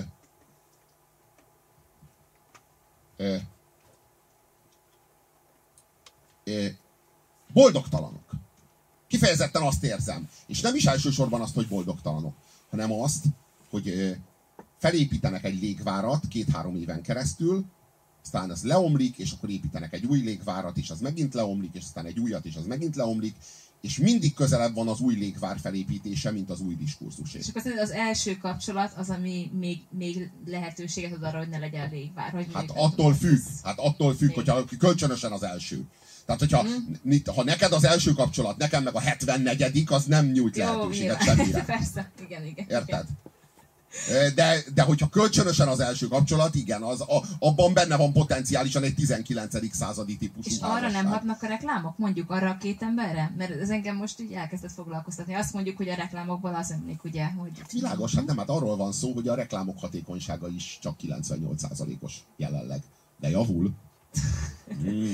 Nem csak, hogyha Jó, figyelj, ez a hidd el, két hogy, ember, hidd el, na. hogy a, gy- amikor a gyerekeink fognak vitatkozni erről, már csak nem lesznek ilyen, 99,9. már nem lesznek, már nem, már nem lesznek ilyen 19. századi típusú kapcsolatok. Tehát, hogy Nem ez is csak várjál, folyamatosan. nem. Azt mondod, hogy mivel ők elsők egymásnak, ezért rájuk nem hatott a szexuális forradalom, akkor ez gyakorlatilag ilyen esetben immunisak a reklámokra, nem? Nem ezt mondod? Ezáltal, hogy immunisak erre a Velük nem közhangulatra. történnek. Úgy tűnik, Hm? hogy ők úgy tűnik, hogy ő bennük van egy ilyen nagyon erős ellenállás a szexuális forradalomnak. És nem, Hm. akar, és, és nem, nem történt meg velük. Nem gyűrűzött át rájuk, nem, nem, nem, nem fogta igájába őt. Ez az úgy tűnik, ez mikor tűnik úgy? Tehát mondjuk Hát van akkor egy tűnik úgy, amikor nem 18-21 dugnak mással egymáson kívül. Jó, oké, de mondjuk még két hónapja, három hónapja, öt éve? Tehát ez mikor lehet megvonni, mert ny- nyilván mondjuk összejön egy manapság Ja, egyre- nem, hát nyilván az első néhány évben nem lehet megvonni, de amikor már azt látod, hogy 17 éve együtt vannak, van két gyerekük, akkor már így én, én hajlamos vagyok megvonni.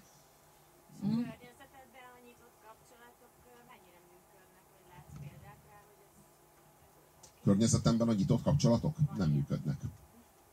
És azért, mert nem akarják, vagy pedig azért, mert nem tudják Azért, kezelni? nem, azért, mert még nincs megírva a diskurzus, és ha meg lesz írva a diskurzus, akkor is le kell, le kell majd, hogy ketyegjen jó eséllyel egy vagy két nemzedék ahhoz, hogy ez a dolog elkezdjen tényleg rendesen működni.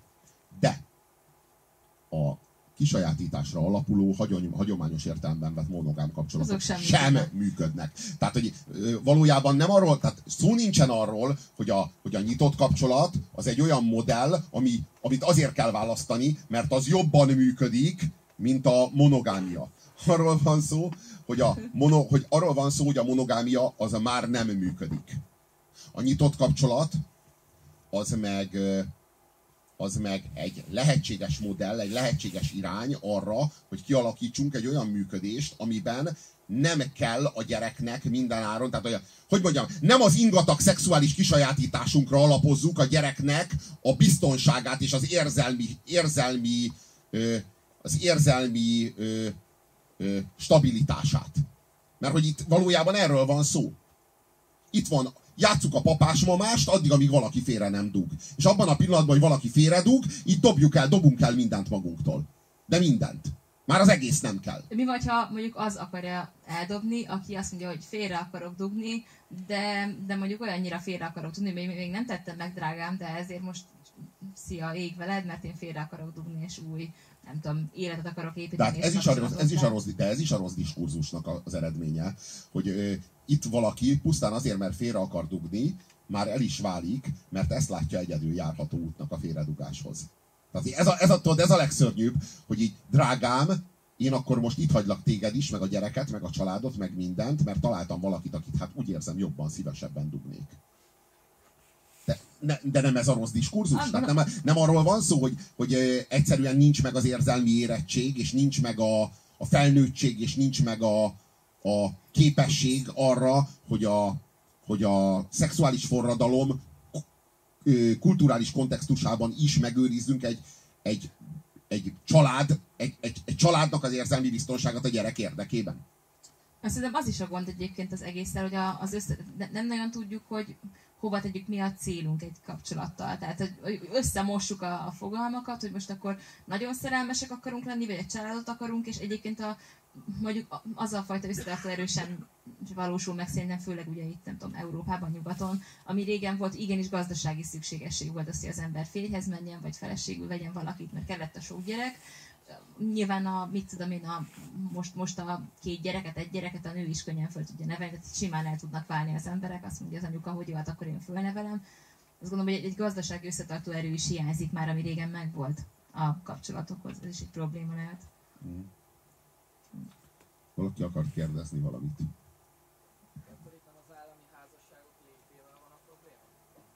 Az állami házasságok létével nem, egyáltalán nem az állami házasságok létével van probléma.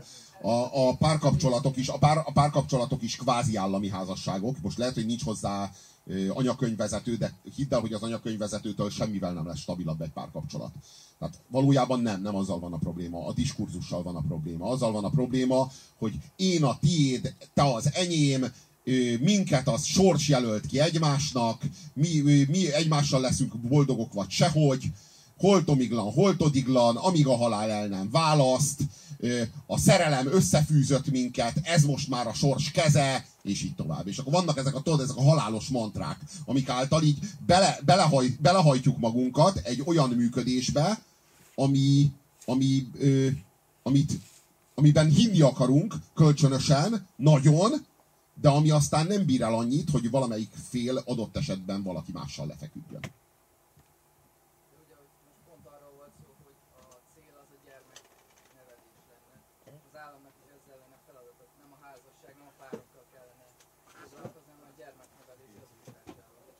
De az á- de ezeket a problémákat az állam nem fogja tudni megoldani. Tehát, hogy ezeket a, ezeknek, a, ezeknek a problémáknak a megoldását az államtól várni, az, az teljesen, teljesen elhibázott. Tehát ez, ez, ez, ebben az az igazság, hogy ebben semmilyen szerepe nincs az államnak. Semmiféle szerepe Nem, nincsen. Ezért nem, ezért nem tud tenni semmit, és ez ellen sem tud tenni semmit. Ennek, ennek tisztán kulturális okai vannak. Te- Technológiai és kulturális alapjai vannak annak, hogy ez a helyzet megváltozott a, a tradicionális társadalmak bukásával, a modern kor eljövetelével. Hát úgy, úgy értettem ezt, hogy a házasság mint kulturális intézmény. Ugye az állami De a párkapcsolat is egy kulturális intézmény, már felváltotta a házasságot. Hagyjuk a házasságot, ne beszéljünk a házasságról. A párkapcsolat az új házasság. Már régen nem volt ilyen, hogy párkapcsolat, tudjátok miért nem volt? Mert ott volt a házasság. Az volt a párkapcsolat, a házasság. Valójában a párkapcsolat, az, hogy létrejött a párkapcsolat, az már arról szól, hogy a házasságot már nyugdíjaztuk. Még mindig össze lehet házasodni, mert még van ez az ilyen nosztalgia funkció, hogy még, jó, hát én még házasodni is akarok. De valójában pontosan tudjuk, hogy a párkapcsolatnak már pontosan ugyanazok a szabályai, mint a házasságnak. Illetve a, há- tehát a párkapcsolat az már házassággá lett téve, hiszen ugyanúgy monogám és ugyanazokkal a szabályokkal játszuk. De a házasság is párkapcsolatos- párkapcsolatosítható, például házassági szerződéssel. Kötünk egy házassági szerződést arról, hogy amennyi vagyont én behoztam a házasságba, meg amennyit a házasságon belül én termeltem meg, azt én viszem majd ki, amennyit te hoztál be és te termeltél meg, azt te viszed majd ki. És hogyha megírtuk ezt a házassági szerződést és aláírtuk, onnantól kezdve a házasságunk nem több, mint egy párkapcsolat.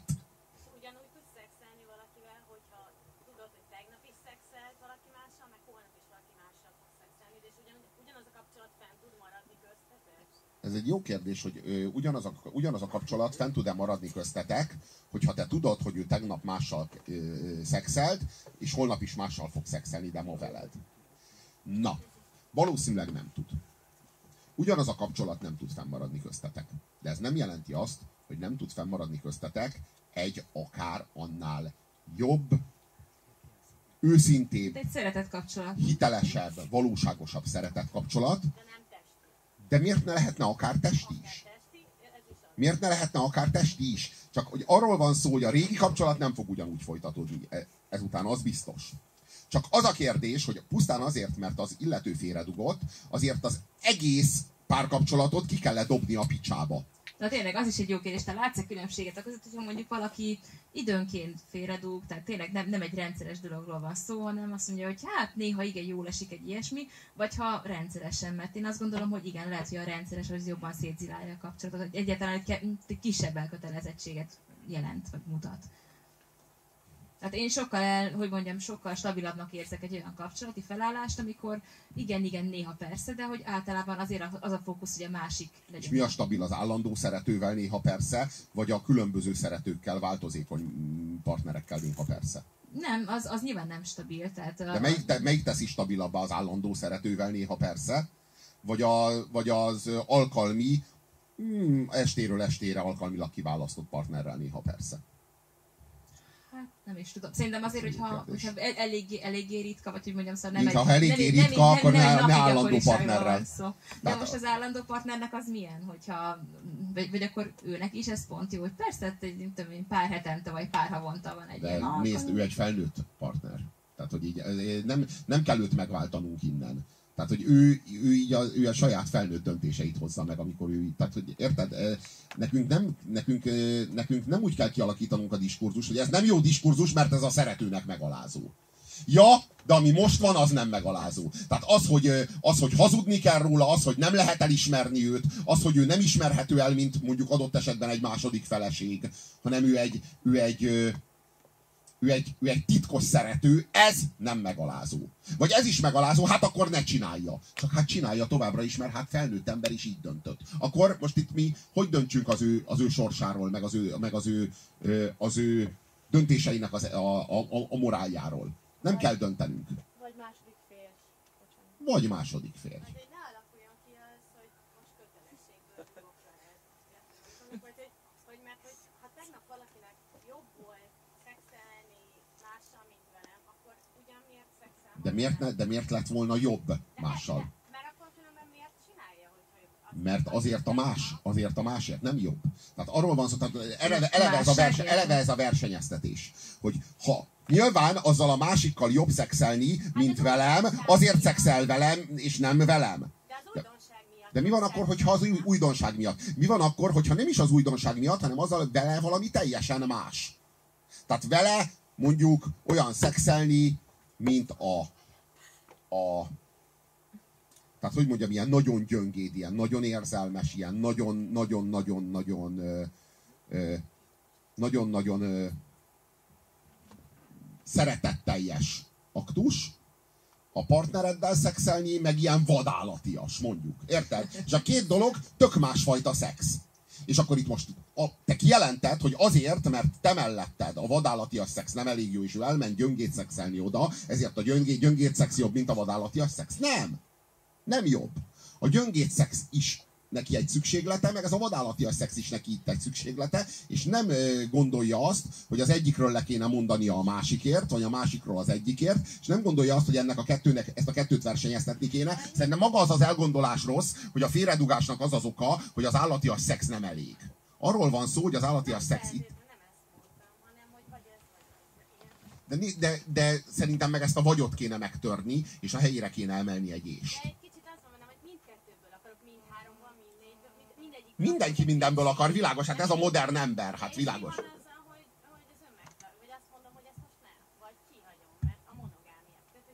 Ja, várjál, azért hagyott ki, mert a monogámia? nem, azért hagyom ki, mert, mert tisztelem annyira a másikat, meg van bennem erkölcs, hogy ezt nem fogom megtenni. De ennek mi az erkölcse? Várjál, ezt vezessük már le ezt az erkölcsöt.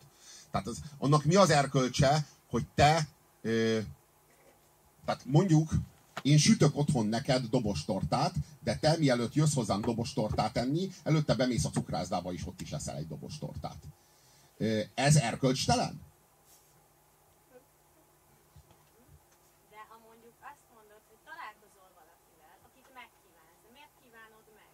Azért kívánod meg, mert egy jó beszélgetést folytatotok és megkívánod, vagy azért, mert jó a segge és megkívánod. Az egyik az állatias, a másik pedig a, egy kicsit magasabb szellemi szinten folyik talán. Hát ez attól függ, hogy nő vagy, vagy férfi. Nekem az a kérdésem egyébként, hogyha már jó.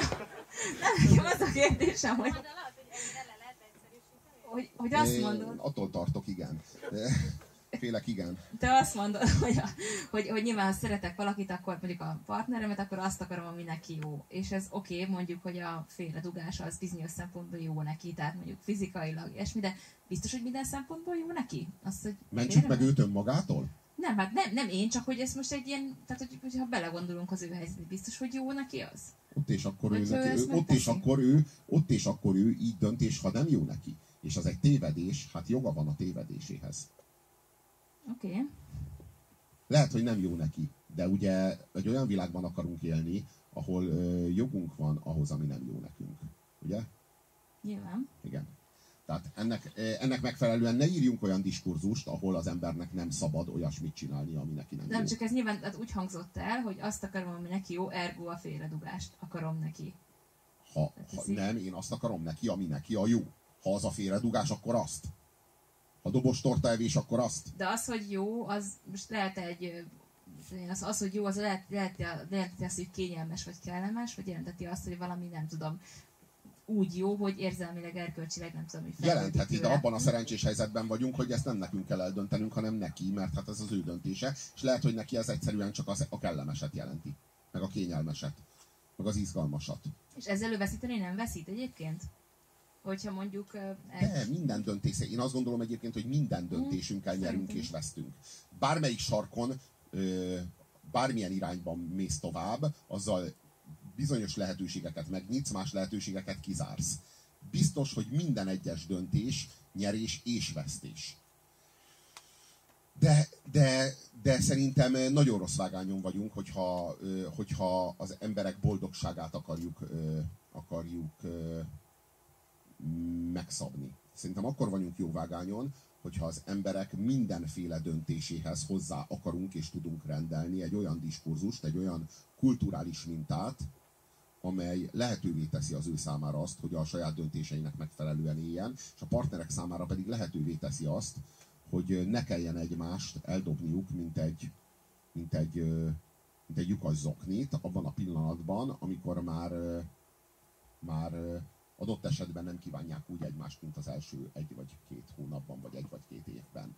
Hát Én most szeretném, hogyha, hogyha mondjuk egy párkapcsolatnak felismernénk a, a nagyobb érzelmi és szellemi ö, ö, tereit, és nem lenne ennyire túlértékelve a szex. Na, én is azt hiszem, hogy túl van Szélsőségesen túl van értékelve a igen, szex. Igen, igen, egy félrebaszás, egy félrebaszás az így, nem tudom én, három év komplett együttélését és három év teljes férfinő kapcsolatát így egyszerűen így fölülírja.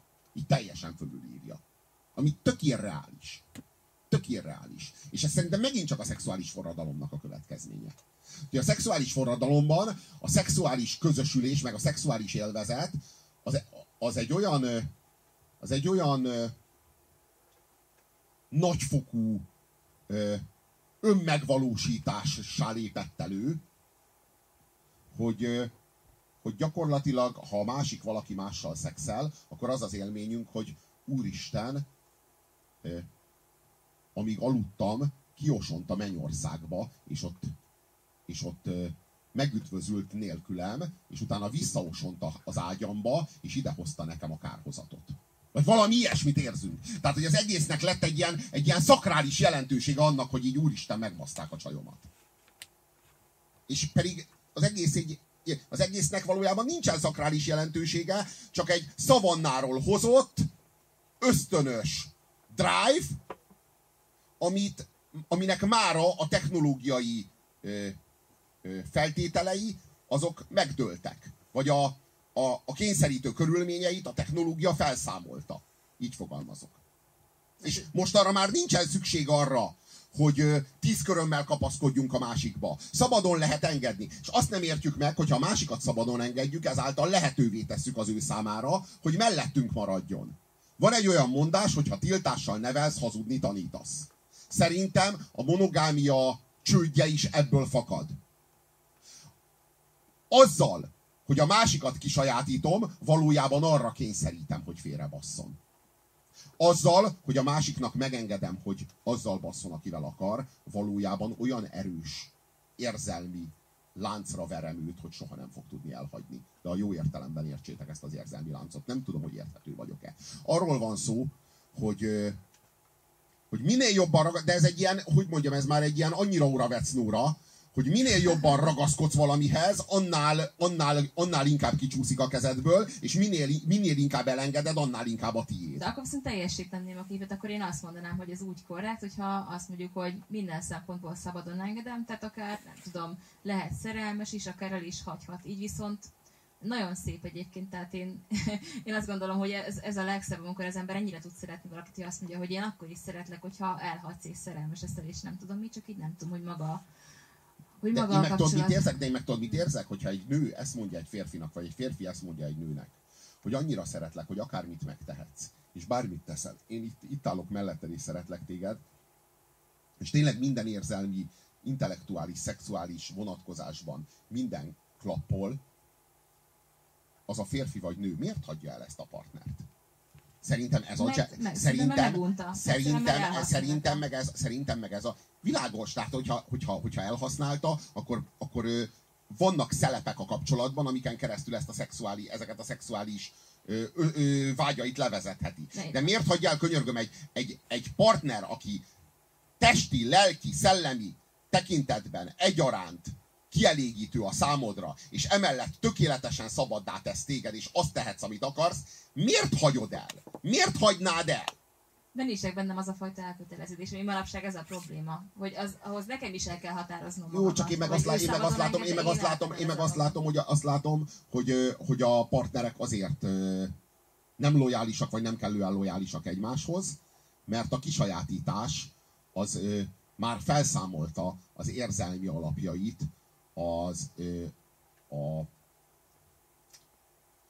az álhatatosságnak, a, kölcsön, a kölcsönös bele? álhatatosságnak egymás Hogyha iránt. valaki kisajátít téged, miért mész bele a kapcsolatba? Tehát, hogy ezt érted, hogyha így indul egy kapcsolat, hogy de ugye hűséges Én már nem, én már nem, én már nem megyek, én már nem megyek. Tehát én már nem. Tehát, hogy én Tehát már volt ebbe a- ilyen, de már nem. Volt, hajaj, hajaj, hajaj. Persze.